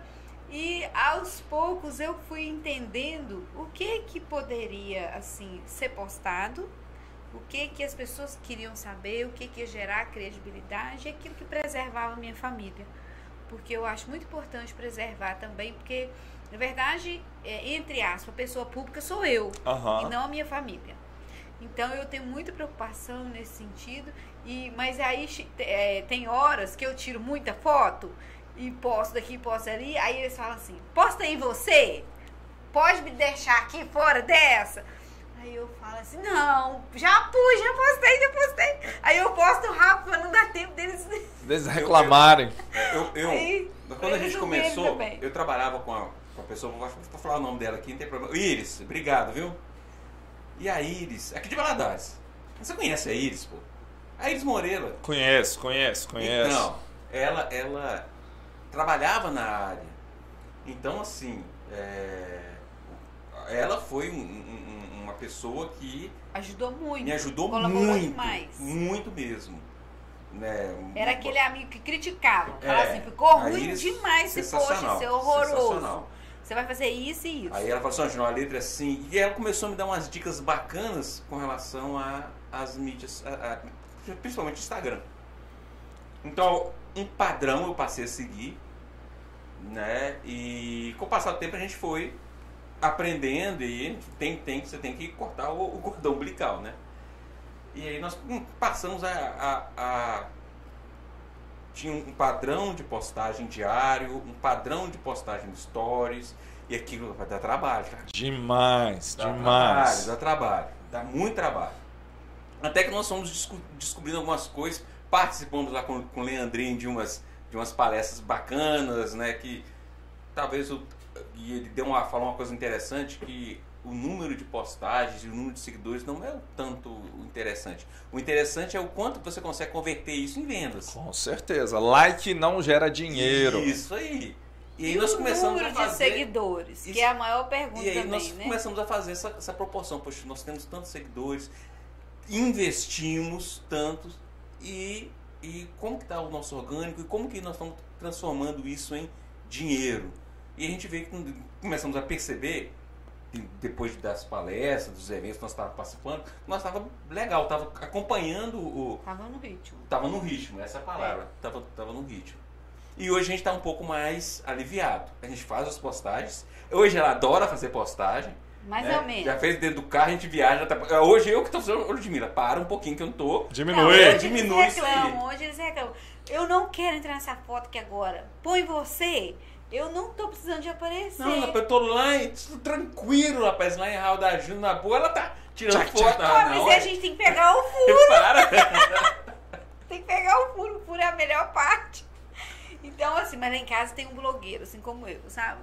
Que tenta, pelo menos, ser blogueiro, né? O Pedro adora gravar, adora um vídeo, adora tirar uma foto, adora postar. A gente tem o sábado, que a gente faz as coisas em família. Aí eu faço, Pedro, hoje vamos fazer um bolo? Vamos gravar, mãe, postar? Então, então vão. Aí a gente organiza tudo em cima da mesa e vai postando. E ele não erra, ele não repete, não é gravado. Tipo assim, eu gravo, edito depois... e tal. Uhum. Ele vai indo, meu filho, assim. De primeira. Ó, uhum. ele, nem, ele nem gagueja, ele vai rápido. Pedro foi, é autista, foi. Nosso menino é autista. E, e ele é aficionado com o celular. Mas interessante é o seguinte, quando a, a, a Ludmila fala, Pedro, vamos fazer o bolo? Ele... Larga, Larga o celular, celular, vai lá, pega a roupinha dele do Masterchef. Ah, ele tem, que tem a roupinha do Masterchef. Então, roupinha Masterchef. Põe o avental, põe o Masterchef e vai fazer ele o bolo. Ele se monta todo, se então. Não, e ele se apresenta. Eu sou o Pedro Sampaio, Masterchef. Então, agora eu vou ensinar vocês a fazer um bolo, tá? Então, aí ele vai desenrolando, desembolando, a maior facilidade. Gente, agora a última etapa, ele vai contando as etapas. A última etapa agora vai pro forno, depois eu mostro pra vocês. Aí depois a gente tira a última foto com o prato na mão, né? Mostrando o bolo, a decoração, a gente decora o bolo também. Coisas caseiras, né? Que nós não somos assim... É, lógico. É, eu não sei fazer aqueles bolos bacanos, não. E a gente faz um bolo de casa. Mas fica legal, há essa interação, ele lê a receita, ele sabe as proporções, né? Ele precisava muito, assim, desenvolver as habilidades, no sentido, assim, a coordenação motora, as coisas. Então, a gente usou muitas coisas caseiras para ele conseguir fazer isso, principalmente na época da pandemia. Então, hoje ele quebra o ovo, ele desenvolveu uma técnica dele. Ele pega uma colher ou uma faca e bate ali, não sei onde ele viu isso, no meio, aí dá um buraquinho e quebra. Fazendo assim, batendo o ovo em uma superfície, ele não tem essa, essa coordenação, habilidade. Não. Mas batendo ali no instrumento, ele consegue quebrar, coloca o açúcar, vai colocando tudinho, mexe, sabe o que é o fouet, conhece todos os instrumentos. E aí ele finaliza, meu filho, ainda a gente arruma a mesa, faz mesa posta, tudo direitinho. E ele ama essa parte. Então eu não tenho dificuldade de postar isso, mas o Pedro. O resto da família já é mais... É meio arredinho, não, sabe? É, a gente faz, faz... Dá trabalho. Dá trabalho. Mas, mas... tem que fazer. É. Não. É... Eu penso assim, a internet pra nós, ela foi uma salvação. Porque pensa bem, Décio, né? Valadares tem quantos mil habitantes? trezentos. trezentos, mil. Isso. Então, agora pensa... Né? Uma, uma, uma farmácia, para ela conseguir, né, sobreviver bem, ela tem que ter, tem que ter quantos mil habitantes? Para cada de... farmácia tem que ter no mínimo em torno de dez mil habitantes. dez mil habitantes, porque nós estamos numa cidade de vinte e quatro. Então tem que habitantes. Ter duas farmácias e meia lá. Não, lá tem umas assim. sete farmácias. Né? Então, como que você sobrevive? E, e, e a Morés, é, ela não é divisa. Uma cidade... Divisa com o Espírito Santo, você já tem uma, uma concorrência com um imposto menor. E, né, com as farmácias vizinhas, da cidade vizinha. Então, né? E a internet não. O ambiente da internet é mundial. Né? Então, nós temos pacientes nos Estados Unidos, temos pacientes na Itália. Temos farmácias lá na, da, da, em Portugal, da, em Portugal que, que estão seguindo a gente. Tem farmácia lá na Espanha que está seguindo a gente. Né? E tem farmácias grandes, né, nessa região, Vale do Aço, Vale do Rio Doce, que a gente observa, porque quem está na rede social observa tudo. É, tem que ver. Gente, tem que pois ver, é. Tem e que a ver. Gente vê o seguinte, eles não fazem o trabalho que a gente faz. Eles não fazem o trabalho que a gente faz. Então, onde que a gente sempre está... Que dá trabalho. É porque também eu vejo assim, é muito disso. Inovador. É. Eles não entenderam ainda a pegada. Entendeu? Porque, na verdade, essa pegada, quem, quem criou, né, quem inovou esse, nesse sentido, aí fomos nós. O que a gente faz, eu não aprendi no livro. Eu não vi nenhuma farmácia fazendo o que eu faço. Eu faço porque eu faço. E por eu fazer o trabalho dessa forma, o Júnior pegou o meu trabalho e colocou ele na rede social. É justamente isso. Só que eu não vejo ninguém que faz o trabalho como eu faço e nem que pôs ele na rede social. E tem, eu, tem algumas é, maldades, vamos dizer assim, que a gente tem que, que pegar.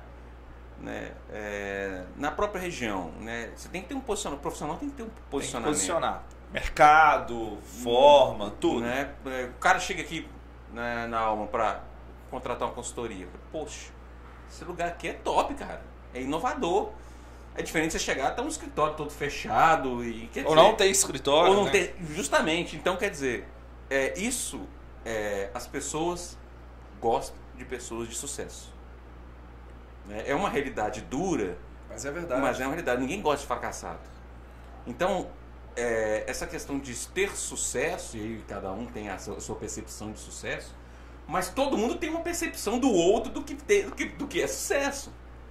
Né? Então, isso, até isso nós tivemos que, que é, trabalhar estra, estrategicamente. O posicionamento da Ludmila, que é ela que tem que aparecer. Então eu posso ir pra farmácia de chinelo. Já ela não. Já imaginou, tava no visual aqui, ó. Ela não. Já imaginou. Né? Ela, ela, ela é a profissional, ela é, é, é, o iPhone dos pacientes. Não, eu falo, eu falava, brincava antes com a minha secretária, eu falava assim, gente, o povo sonha com o iPhone, por que que eles não sonham comigo, gente? Por que que eles não ficam lá pensando assim, oh meu Deus, por que que eu não consulto com essa doutora, meu Deus, essa doutora, tudo que eu preciso. Aí um dia, né, assim, é, o, alguns pacientes escreveram, porque eu acho que eles, é, conversando com a minha secretária, me falaram assim, é, é tudo que eu precisava. A Ludmila é tudo que eu preciso, a minha vida mudou. Aí a Broma me falou assim, nossa, você acabou de virar o iPhone aqui, ó. Onde você estava? Onde, onde que você estava que eu não te achei antes? Pois, gente, eu tô aqui, vocês aqui não estão olhando a rede social. Isso é legal, quando, quando a admiração já chega nesse nível, é sinal que o trabalho está sendo muito bem feito. E, e é interessante também, assim, que a gente começa a influenciar pessoas em outras áreas. A gente começa a perceber que a gente tem amigos, pessoas na cidade, na região, que começaram a observar o nosso trabalho e, de certa forma, também fazer, né? Começar a posicionar, mudar, né, o uniforme, mudar a posição na rede social, como que faz a postagem do Stories. Então, você vê, assim, que as pessoas estão fazendo, tem muita gente fazendo o que nós estamos fazendo, de áreas diferentes, mas que fazem parte daquele convívio ali da cidade, do interior, e que estão observando e que estão copiando. Tem uns que chegam e falam assim, ó, oh, já fiz igual. Tem tá outros, certíssimo. Tem outros que são tá tímidos. Certíssimo. Gente, fazer igual, o copiar, é no mínimo a obrigação de fazer. É no mínimo mas a obrigação. Mas quando a pessoa não tá tímida, ela fala. Se tá na mídia, é pra... Tá, pra, tá, lá, lá, eu... tá lá, ué. É pra olhar, copiado, é pra né? olhar, é isso aí. Mas tem gente que às vezes fica tímido, fala assim, ai gente, né, não sei se a pessoa vai gostar ou não, e eu não tô nem aí nesse sentido, assim, gente, tá ali é pra isso mesmo, meu objetivo é esse, é influenciar, que você faça, que você usufrua desse conteúdo e aplique aí pra você, gente, a intenção é essa mesmo. Se fosse pra ficar só pra nós, a gente não ia divulgar. Então lógico. Tá divulgando porque a gente quer mesmo, mas tá dando certo. No sentido assim, as pessoas de, de forma tímida ou arrojada, eles estão vendo, estão consumindo esse conteúdo, eles estão é, participando, compartilhando. E a gente observa assim, que tem pacientes que realmente se identificam, né? Que mulheres que vivem o mesmo que eu vivo. Essa semana atendi uma que ela marcou a consulta porque ela viu o meu depoimento da menopausa. Porque tem dois anos que eu tô nesse processo da menopausa. Então, de vez em quando, eu compartilho. Foi muito um engraçado. Pouco. Nós somos no hospital, aí a, a médica olhou para o Ludmila e falou, não, Ludmila, você tá bem. E isso, você vai ovular, ó, muito tempo. Nem preocupa com Nem isso. Nem preocupa. Aí, na outra semana, nós voltamos, você, Ludmila, você tá na menopausa. Te contar uma realidade. Te contar uma realidade, você tá na menopausa. Tentei te, te jogar pra cima, mas... Se aconteceu não, mas você entrou na menopausa. Então, tem dois anos que eu tô na menopausa. Aí a Maria Júlia fala assim, mãe, não aguento essa palavra menopausa, mas eu falei, minha filha, mas é difícil, tá? Assim, processar essa informação. E aí, num depoimento, no Stories, eu compartilhando, né, que naquela semana eu tinha atendido gente mais falando da menopausa. Eu falei, não, hoje eu tenho que falar alguma coisa sobre menopausa. Falar da minha experiência, contar também o que eu tô vivendo, porque a pessoa entender que é possível viver bem com a menopausa. Aí fui conversando, conversando durante o sábado, e durante a semana aí eu, eu atendi várias pessoas que marcaram porque ouviram meu depoimento, porque se, se identificaram, estão vivendo a mesma coisa que eu estou vivendo e acharam que nunca ia emagrecer porque estavam no menopausa. Então, olha, é mais difícil? Tem algumas coisas que se, faz com que esse processo se torne difícil. A primeira coisa é a questão emocional, você achar que você nem vai conseguir. E existem outros gatilhos que a gente pode trabalhar para conseguir desmistificar o assunto. E é por aí que a gente vai trabalhando. É, e, e, e você tocou num ponto legal. E vale para emagrecimento, vale para empreendedorismo e tudo. A nossa cabeça direciona os resultados que a gente, que a gente vai conquistar. Porque se a gente consegue focar, dedicar, você vai conseguir sucesso. Vai é consequência do trabalho bem feito, do pensamento. Agora, se você fica pensando que vai dar tudo errado, que vai jogar... Você não vai fazer do jeito que deveria fazer, você não vai dedicar e não vai investir.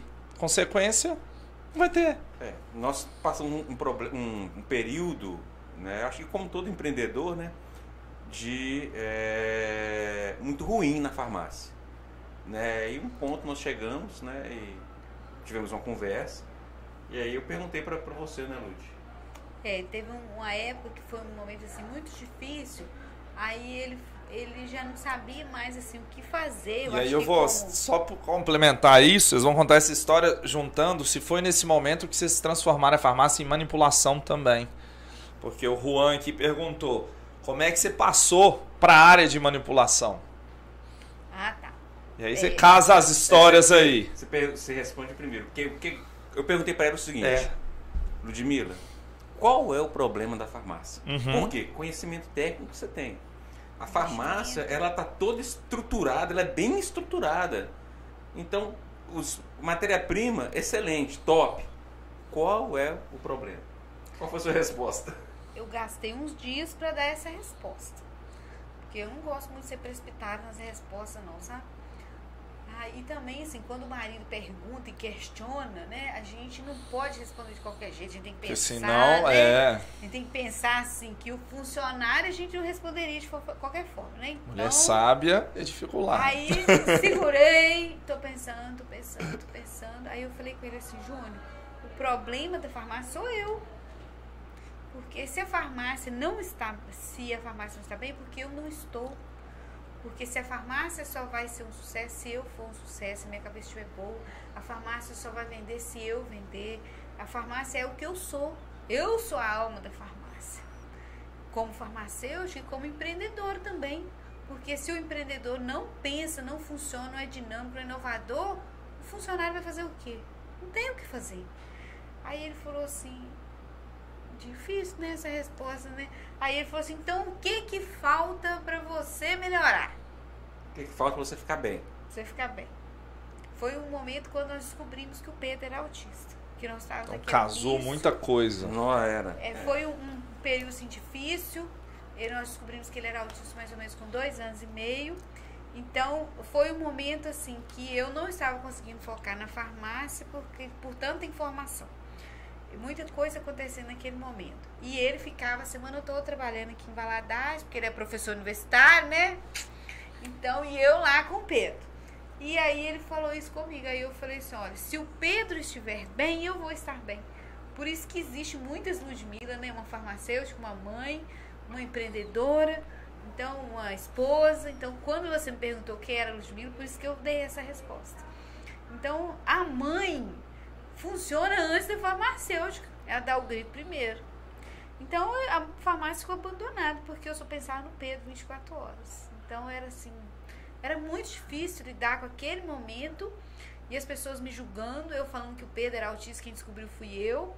E os médicos na cidade falaram assim, você tá ficando doido, não tem nada. A minha família falou também que ele não tinha nada. Que quem precisava no psiquiatra era eu, que tava doida, surtada. Aí eu falei assim, meu Deus... Eu falei, ó, oh, pode intercer. Só que eu vou levar para consultar. Depois nós vamos ver quem é quem. Que que... E se o meu filho fizer dez anos, vinte anos, ele teve o que precisou. Se não, não tiver nada, tá bom. Não tem problema. Não tem Mas problema. Eu, pelo menos, como mãe, eu fui atrás. Não deixei passar. Aí ele falou assim, então nós vamos correr atrás de tudo pro Pedro. Então eu fui percebendo assim, que conforme o Pedro ia melhorando, que as pessoas chegavam perto de mim e falavam assim, nossa, o Pedro é tão bem, né? O Pedro tá isso... Eu fiquei bem. Então, foi uma aí... virada. Eu acho que essa resposta foi, foi uma virada. É Você se gente... encontrou. É, e, pa... e a gente... É... A Ludmila é extremamente positiva. Muito mais positiva que eu. Mas aí, nesse momento, a gente deixou de ficar observando o problema e passou a focar em resultado. A solução dele. Solução problema. Porque o problema já existe, pô. Se você deixa lá, vai crescer. Vamos focar no resultado. E aí, aí nós começamos a perceber que tudo mudou, né, hoje? É, quando o Pedro começou a se sentir bem, começou a comunicar. Eu fui dormir, o Pedro tinha quatro anos. Eu ficava acordada a noite inteira, porque ele chorava muito de dia também, para trabalhar. Então, você já imaginou qual a cabeça que uma mãe que passa a noite inteira acordada, tentando consolar uma criança, confortar uma criança, e vai trabalhar no outro dia como? Então, quando ele dormiu uma semana inteirinha, um mês inteirinho, e eu também... Cada Já muda tudo. Muda tudo. Ele tinha quatro anos. Ele tinha quatro anos quando isso aconteceu. Então, às vezes, para mim, é assim, compartilhar algumas coisas nessa área, é, como que foi nesse tempo que a gente veio. Para mim, às vezes, é muito difícil ainda falar disso na rede social. E a gente, a gente tentou até no Instagram ajudar algumas pessoas. A gente criou, né, lá um espaçozinho para falar, dividir algumas coisas da família. Eu falei com o Júnior, isso aí ainda eu não tenho tranquilidade para falar isso. Vão, vão deixar quietinho. Com calma. É, as pessoas, quando precisam de ajuda, eu estou disposta a ajudar, faço o que eu posso. Mas expor ainda assim, eu ainda não aguento tanto, ainda não. Eu ainda não consigo ainda coordenar bem esse assunto. Mas a melhora do Pedro, ela trouxe melhor para todos nós. Não só para mim, para o Júnior, mas também para o nosso casamento, porque a gente ficava assim, muito triste e, e às vezes se sentindo derrotado, fracassado, por não estar tá conseguindo ajudar ele. A Maria Júlia também ficou muito triste, a irmã. E, mas ao mesmo tempo também o, o Pedro é o ponto de união, né? Todo mundo luta pelo Pedro. Então o Pedro junta Ele também todo mundo mesmo. E eu falo que lá em casa nós temos um lema, que é o junto e mutuado. O Pedro foi dormir na cama dele sem nós, sem o revezamento, foi, tem mais ou menos um ano e meio, nem isso. Ele me tirava da cama dele. É, tinha um revezamento. A cama era um dele, dia, né? Era você. Dele. Não, ele me tirava da é. Não, a, a mãe era dele, é. Né? A um mulher dia ele dorme, tirava Pedro, outro dia eu durmo, outro dia Maria Júlia dormia, era aquela confusão. Mas hoje ele já tá assim, um rapazinho pequeno, então agora já entende que ele pode dormir sozinho. Ele dorme sozinho no quarto dele, hoje todo mundo já tá cada um no seu quarto. Mas foi etapas que a gente foi vencendo. E vencendo junto o empreendedorismo, vencendo também as dificuldades da farmácia. E tudo junto, misturado. Por isso que eu falo, lembro lá em casa, é junto e misturado. Nessa declaração sua, que me vem na memória, como é muito mais difícil para a mulher empreender do que para o homem. Porque a mulher, ela é mãe. mãe. Ela, ela que manda em casa, ela manda mesmo. O homem pode falar que ajuda, ajuda, mas é a mulher que manda, ela que comanda tudo. E também ser empreendedora são fardos, né? São, são coisas que vêm em cima dos ombros. Isso faz, é mais difícil. É mais difícil. Assim, eu não sei como é para outras pessoas, mas para mim, considerando o que eu vivi com o Pedro, né, a Maria Júlia, a diferença de idade é oito anos, então eles vivem momentos diferentes. Igual agora o Pedro é um rapazinho pequeno de nove anos, a Maria Júlia dezoito, é uma moça, eu já sou sogra, ai, sogra. Então hoje eu já tenho um genro, ela já vai fazer, né, faculdade, já vai fazer, né, direito. Já trabalha com a gente na farmácia. Ela trabalhando na farmácia, ela tá vivendo esse momento aí, então a gente curte esse momento com ela, fomos lá, fizemos matrícula, todo mundo junto.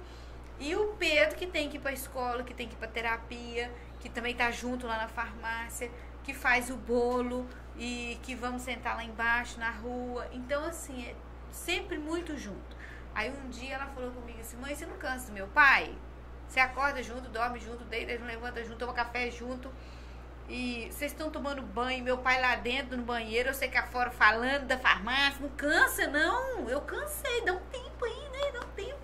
Aí eu falei com ela assim, não, não cansei. E seu pai tem que ficar perto de mim. Aí ela fala assim, gente, será que... Saindo de mão dada na rua. Tudo junto. Ela fala, mãe, o dia que eu casar vai ser assim? Com quem eu casar vai ser assim? Eu falei, não sei, né? Cada pessoa é de uma forma. São escolhas, são é, renúncias. São... É. Aí ela fala assim, é, não sei se eu vou aguentar esse dia inteiro, não tem sentido não.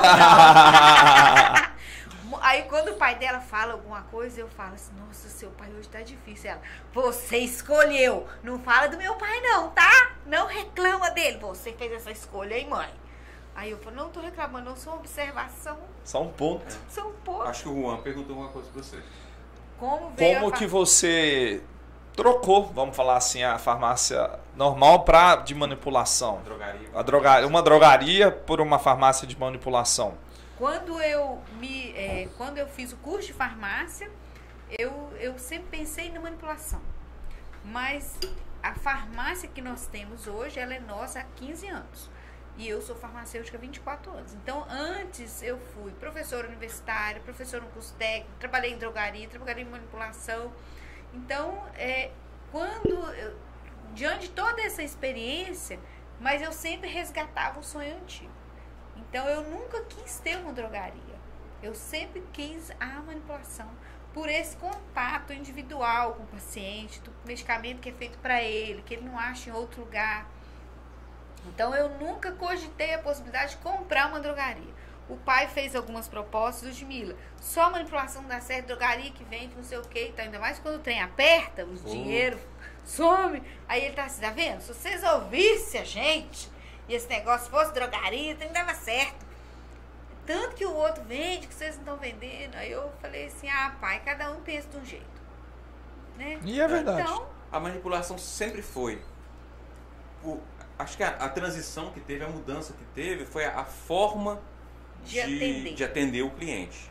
Na... A sacada que vocês é, tiveram. Nem é cliente, né? Paciente. É paciente. A, for, a forma de, é. de atender o paciente. Essa mudança teve. É. Então, hoje, nós não temos balcão. Praticamente não temos balcão. Nós atendemos. Se, vou, se a pessoa vai na, na farmácia, ela é atendida de maneira... Personalizada e individual. Personalizada. Com horário. Com horário, tudo direitinho. Ah, eu quero um medicamento, né? Porque a gente atende todos os medicamentos. Embora a gente tenha... especializado, né, nessa parte de emagrecimento, mas quando quer, quer trabalhar quer tratamento de pele, de unha, a gente tá, produz faz, todo. faz esse atendimento também. Mas ele é atendido de maneira diferen, ele é, é diferenciada. Então é essa transição que, que ocorreu. Né? E aí a gente está... O Juan mesmo, o Juan que se for quem eu estou pensando que está fazendo a pergunta, Juan, Juan Carlos, Carlos ele da é Silva Santos. Um abraço, Juan. Aí... Pois é, o Juan, ele descobriu a farmácia agora recentemente. Nosso primeiro contato foi na academia onde eu treino, ele é meu instrutor. E até falei com ele essa semana que eu vou fazer uma propaganda assim, que ele é meia boca. Porque eu, senão eu vou ficar sem senão ele. Senão você fica sem horário. É não, dele. Não, já falei, ó, já divulguei, tá ruim. Ele falou, você é cara de pau. Eu falei, sou cara de pau. Se eu falar que você é assim, um cara bom, dedicado, né, e tal, eu vou ficar sem você. Então, aí eu... Um dia conversando lá sobre pele, sobre produtos para pele, ele falou assim, o que, que você tem para isso? Eu falei assim, ó, vou te contar, mas vai ser lá na farmácia. Você vai lá que eu vou te atender e nós vamos fazer uma demonstração de produtos para pele. E aí nessa demonstração, ele falou assim, é tudo que eu preciso, é tudo que eu quero. Aí ele falou assim, mas eu vou voltar. Eu falei assim, não, com certeza, vou te esperar. E hoje ele já tem os produtos, ele já usa e são produtos assim... de embelezamento, rejuvenescedores. E o Juan é um rapaz, né? Um instrutor na academia, um homem. E, e também trabalha com essa área digital, ele tem esse nicho de mercado. E ele gosta muito de quê? De cuidados. E ele defende qual ideia? Que não é só a mulher que cuida da pele, não, é o homem, homem também, também pode. O homem também. Então, é justamente isso que ele gosta. E o segmento lá que mais cresce hoje é a masculino. Isso aí. É o masculino. Então, o Juan trabalha justamente com essa parte aí. É, é, ele faz um trabalho muito bacana no Instagram dele e de divulgação em várias empresas e tal. E ele justamente é esse nicho. Ele tem um cabelo, você tá falando aqui do meu, você não viu o cabelo do Juan, meu amigo. Eu falo que aquele cabelo é indecente, eu falo que é indecente, fica quieto com esse cabelo. Então é uma disputa na academia, o meu cabelo e o dele. Eu falo, ó, fica quieto aí. Fica quieto aí com essa cabeleira. Cabelo. Não, fica quieto aí com essa cabeleira sua. Eu falei, ó, você conta pra frente, que eu ajudei nessa cabeleira. Não ajudei nada, eu conheci tem pouco tempo. Aí ele tá assim, pode deixar, amiga, nós vamos falar só da pele. Eu falei, isso aí, nós vamos falar da pele. Então, a farmácia, ela sempre, a manipulação, ela sempre fez parte, né, da minha formação acadêmica. Eu escolhi a indústria, então eu sou muito técnica mesmo. Eu trabalhei com a indústria farmacêutica, fiz estágio na indústria farmacêutica, fiz estágio na indústria de cosmético. Um tempo bom mesmo. Eu fiz, é, o meu T C C foi na área de tecnologia farmacêutica, desenvolvimento, inovação. Então, há trinta anos atrás eu já estava usando essa palavrinha, inovação.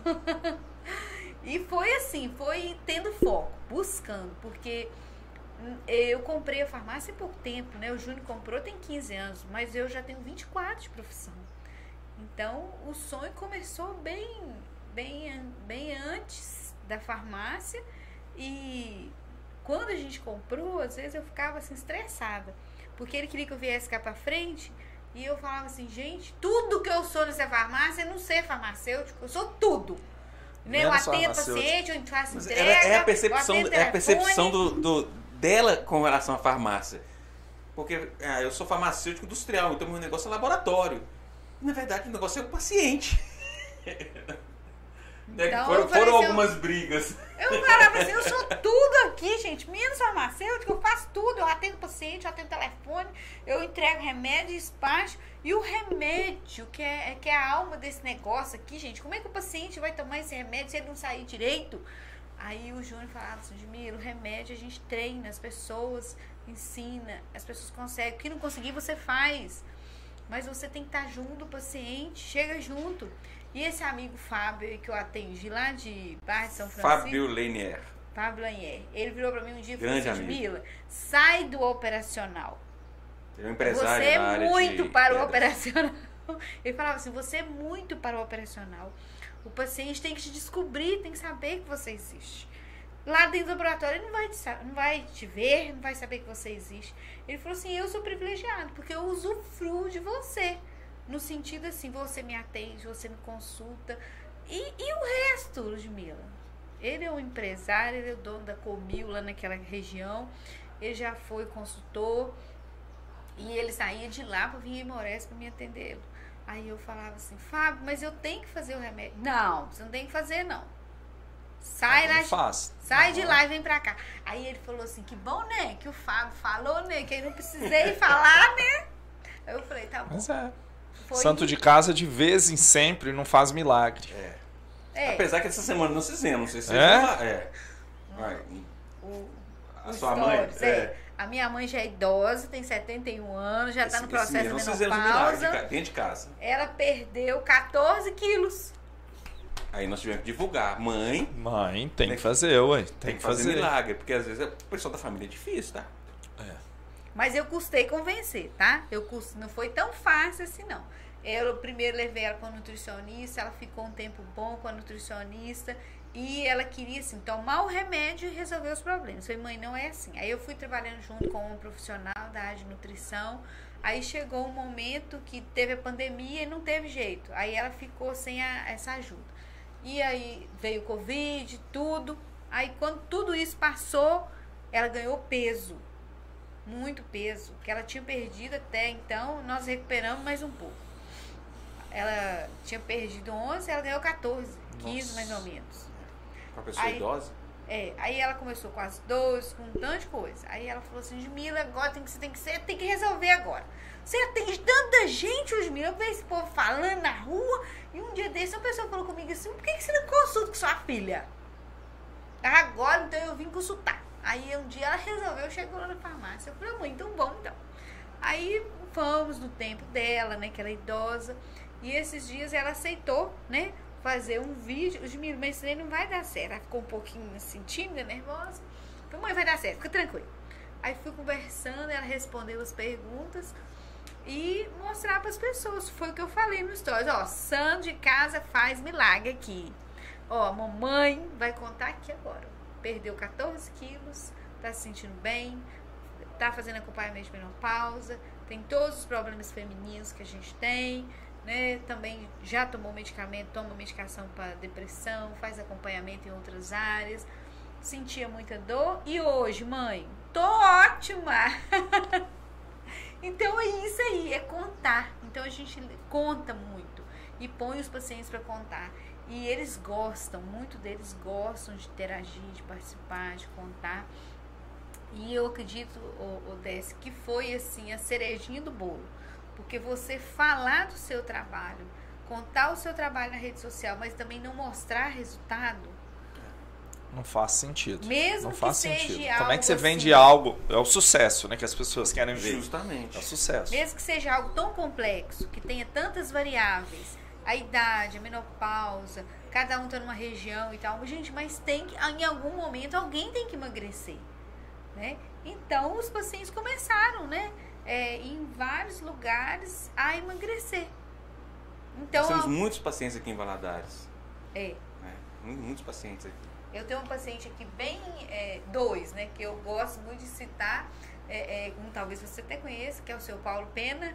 Todo mundo conhece como Peninha, ele é um músico, uhum, mas uhum. pra mim ele é o Seu Paulo Pena. Aí o povo implica, eu falei, não, eu não conheço. Então ela chama ele de Seu Peninha. É, agora eu me confundo, aí eu falo assim, o Seu Paulo. Aí o Seu Paulo emagreceu, faz todas as consultas no exterior, veio de lá com um laudo assim, de um sobrepeso, comprometimento da saúde, e, e por já conhecer a gente de um outro momento, né, ele falou assim, Ludmila, eu vejo suas postagens, eu quero essa consulta.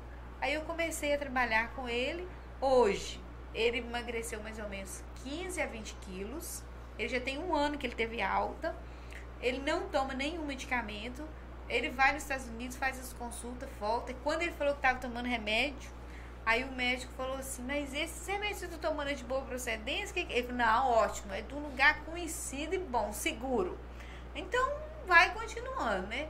Aí ele levou, num outro momento, o médico veio, o médico também avaliou, falou que estava tudo certo. E ele já tem um ano. Aí, de vez em quando, ele me liga, ei, doutora, e agora? Não vou fazer mais nada? Eu falei, gente, mas você tá ótimo, os exames tá bom, tá abaixo do peso, fazer mais o quê? Viver, divertir, curtir, curtir aí esse som que você toca aí, que você gosta, então vamos curtir. Então, assim, ele já tem mais de um ano de alta e não ganhou mais peso, só perdeu. Então, ele entendeu o processo, participou. Aí você fala, quanto tempo demorou? Seis meses o processo dele. Mas ele foi firme. firme. Foi firme, foi objetivo. E eu tenho uma outra paciente aqui que viu a postagem dele. Eles se conhecem, né? Aqui de Valadares. Ela tomava mais de onze medicamentos, a Tânia. E ela falou assim, Ludmila, já trabalhei com médico, já tomei de tudo, remédio controlado, já fiz tudo. Tô fazendo porque eu vi o Pena nesse negócio. E eu tô botando, não tô botando muita fé não, mas vamos lá. Aí ela começou tomando onze medicamentos. Em seis meses, ela emagreceu em torno assim, de uns quinze, dezesseis quilos. Nossa.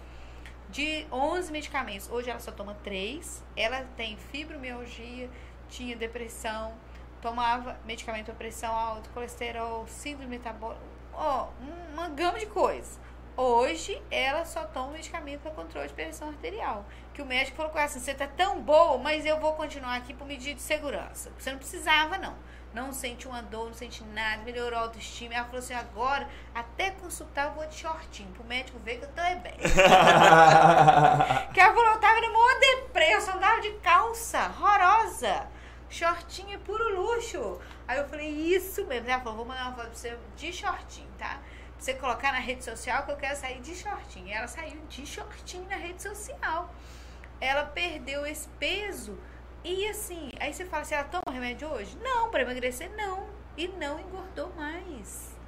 Ela, ela fala assim, Ludmila, eu só emagreço. Porque eu mudei a minha vida, eu mudei de vida. Então é isso que eu quero que o paciente, que ele, eu não quero que ele tome remédio a vida inteira. Eu quero que ele tome em algum momento e que esse momento aconteça para que ele consiga outras coisas. E aí, a partir daí, esse... Esse medicamento vai fazendo diferença, vai dando condição a ele e vai chegar um momento que para. E a vida segue a vida melhor, segue. Né? Isso a vida mesmo. Segue melhor. Então, são casos que a gente vai lembrando, porque, na verdade, eles, assim, acabam deixando de ser pacientes e se tornam amigos, né? Eu tenho várias pessoas que eu atendo em Brasília, naquela região ali, Goiânia, Goiás... que são funcionário público. Nós passamos por Soretama, né? O paciente, Soretama, nós estávamos indo para para Bahia. Por, é, por seguro. Aí passamos em frente a Soretama, tinha um paciente lá. Só que ele é... Ele, ele, é... ele mora na zona rural. Não, na zona rural, não deu pra gente passar lá. Mas ele, ele insistiu, não, ele tem que parar aqui. Ele queria que eu lá, eu, na minha ida e vinda, que eu ficasse hospedada. Eu falei, não, vou voltar outro dia, nós vamos conseguir encontrar... Doutor, mas eu tenho que te conhecer, que eu só te vejo na telinha. Eu falei, não, mas vai, vai ter esse momento, eu vou voltar. Então, assim, são coisas gratificantes, porque você vai vendo o resultado das pessoas e vai vendo que é possível. Estando à distância, eu estando lá na farmácia e o paciente estando do outro ladinho da telinha, ele consegue. Ele é possível conseguir, né? E dessa forma eu poderia falar N outros aqui, porque esse trabalho ele já tem... Ele começou antes da pandemia e ele acirrou mesmo a pandemia. Na pandemia, com a necessidade do cliente. É. A necessidade do cliente, essa demanda aí. Mas eu já fazia esse trabalho de atendimento na farmácia antes. Bem antes eu já fazia.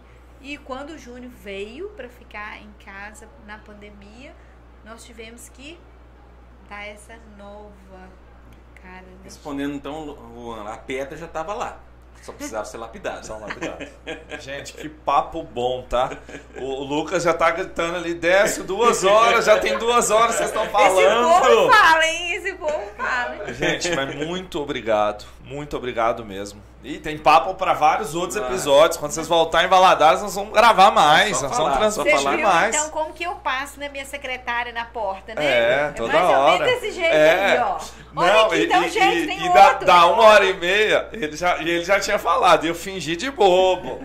fingi de bobo. Eu passo isso com minha secretária na porta. Vamos, vamos, olha a hora. Tem Mas outro. Quando o papo tá bom, o assunto rende. É muito gostoso. Eu gosto de podcast... podcast por isso, é muito gostoso. Saber das histórias, saber das mudanças de vida, das ideias, é muito legal.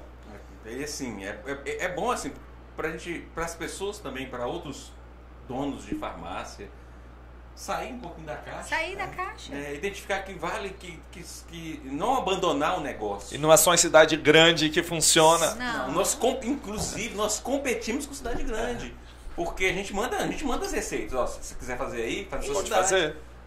E, e acaba que o pessoal, mesmo com, a, a, a, com frete, o nosso medicamento é bom nesse sentido e ainda se torna um preço competitivo. A gente manda esse São Paulo, Rio Grande do Sul. É. É, acho que nós mandamos para Manaus. Essa semana vai para a Itália. É, há um, em dezembro, né, saiu vários para a Itália, pra, foi para os Estados Unidos, né, ali na região da Califórnia, foram alguns. E no Brasil, né, a gente pode falar, o Rio Grande do Sul, eu tenho muitos pacientes no Rio Grande do Sul. Muito paciente no Rio Grande do Sul. É, eu tenho muito paciente no Espírito Santo, Colatina, Valadares, aqui eu tenho muitos pacientes em Valadares. Ipatinga, Timbó, eu atendi essa semana, é, Vitória, e assim, gente em todo lugar. São Paulo, muita gente em São Paulo. Então o que mais tem em São Paulo, gente, é farmácia de manipulação, né? Mas o que, que o paciente quer? O paciente quer o atendimento. Então, assim, eu estou aqui para atender. Então, é justamente isso que eu falo. É, você quer justamente aquilo que eu tenho para te oferecer. Sensacional. Então, foi Essa aí. visão que vocês mudaram, a chavinha, muda Mudou. tudo. Saiu muda da caixinha. Muda Não é fácil, viu, Décio? Não. Tem investimento, tem muita coisa. Não. Você sabe, tá. né, essa coisa que a gente está hoje aqui, né, nessa sala, né, nós sonhamos com uma sala, sim, também, lógico, para o nosso negócio lá. E nós fizemos. O pessoal lá em Morés, o pessoal entra assim, não, mas... Que isso? Não sabia que disso aqui não. É. Esses dias entrou um médico, entrou, olhou, falou, mas o que, que vocês fizeram aqui? Né? Ninguém então, vê, ninguém vê. Justamente. Ninguém né? vê. Gente, muitíssimo obrigado. Nós que agradecemos. Deixa o arroba pro pessoal aí que tá vendo, te seguir. Ó, oh, demorei, mas valeu a pena, hein? Viu? Segue... Foi ótimo, eu gostei demais do papo. Segue a gente bom. lá no Instagram... É, clean, C L I N underline manipulação, sem o C cedilha e o tio. Segue a gente lá. E para te seguir, para saber mais de gestão de farmácia, tu, ah, também tem, claro, com certeza. José Roberto Passos. Segue a gente lá no Instagram. Isso aí. E quando precisar, quando quiser, um novo papo, às vezes um papo mais específico, né, talvez falando sobre... Não, eu já é. pensei em live de inovação, já pensei, já, Muito já chamei algumas coisas já. Nós vamos estar sempre por aí. Talvez a gente não vamos, vamos prometer que a gente não vai demorar tanto mais. É. Que a é, próxima nós, vez vai ser mais rápida. Vai ser mais rápida essa da próxima vez. Porque agora o atendimento rápido. é online, então eu posso estar em Valadares e, e atender, atender o meu paciente. Tá bom. É. Viu como a inovação ajudou? Ela pensou nisso, nós estávamos lá na, na, na praia, lá tranquilo, choveu lá na Bahia. O que, que nós fizemos? Trabalhar. Trabalhar, atender. O dia todo. Fomos lá pro hotel, aí eu falei assim, olha, qual lugar calmo que a gente tem pra, ter, pra atender, que tem internet bacana, tem um restaurante. Abriu o restaurante, fomos pro restaurante, ficamos o dia todo no restaurante, atendendo o paciente. Certíssimo. Então agora nós, como já saímos da caixinha, podemos voltar mais. Isso é ótimo. Né? Não, não, não te cabe mais lá. Não te cabe. E nós agradecemos aí o, o convite. convite, né? A gente... Pode falar um pouco da, da gente, nosso né? trabalho, nosso trabalho, é, da nossa, e, enfim, família, nossa família, como que é. Muito bom.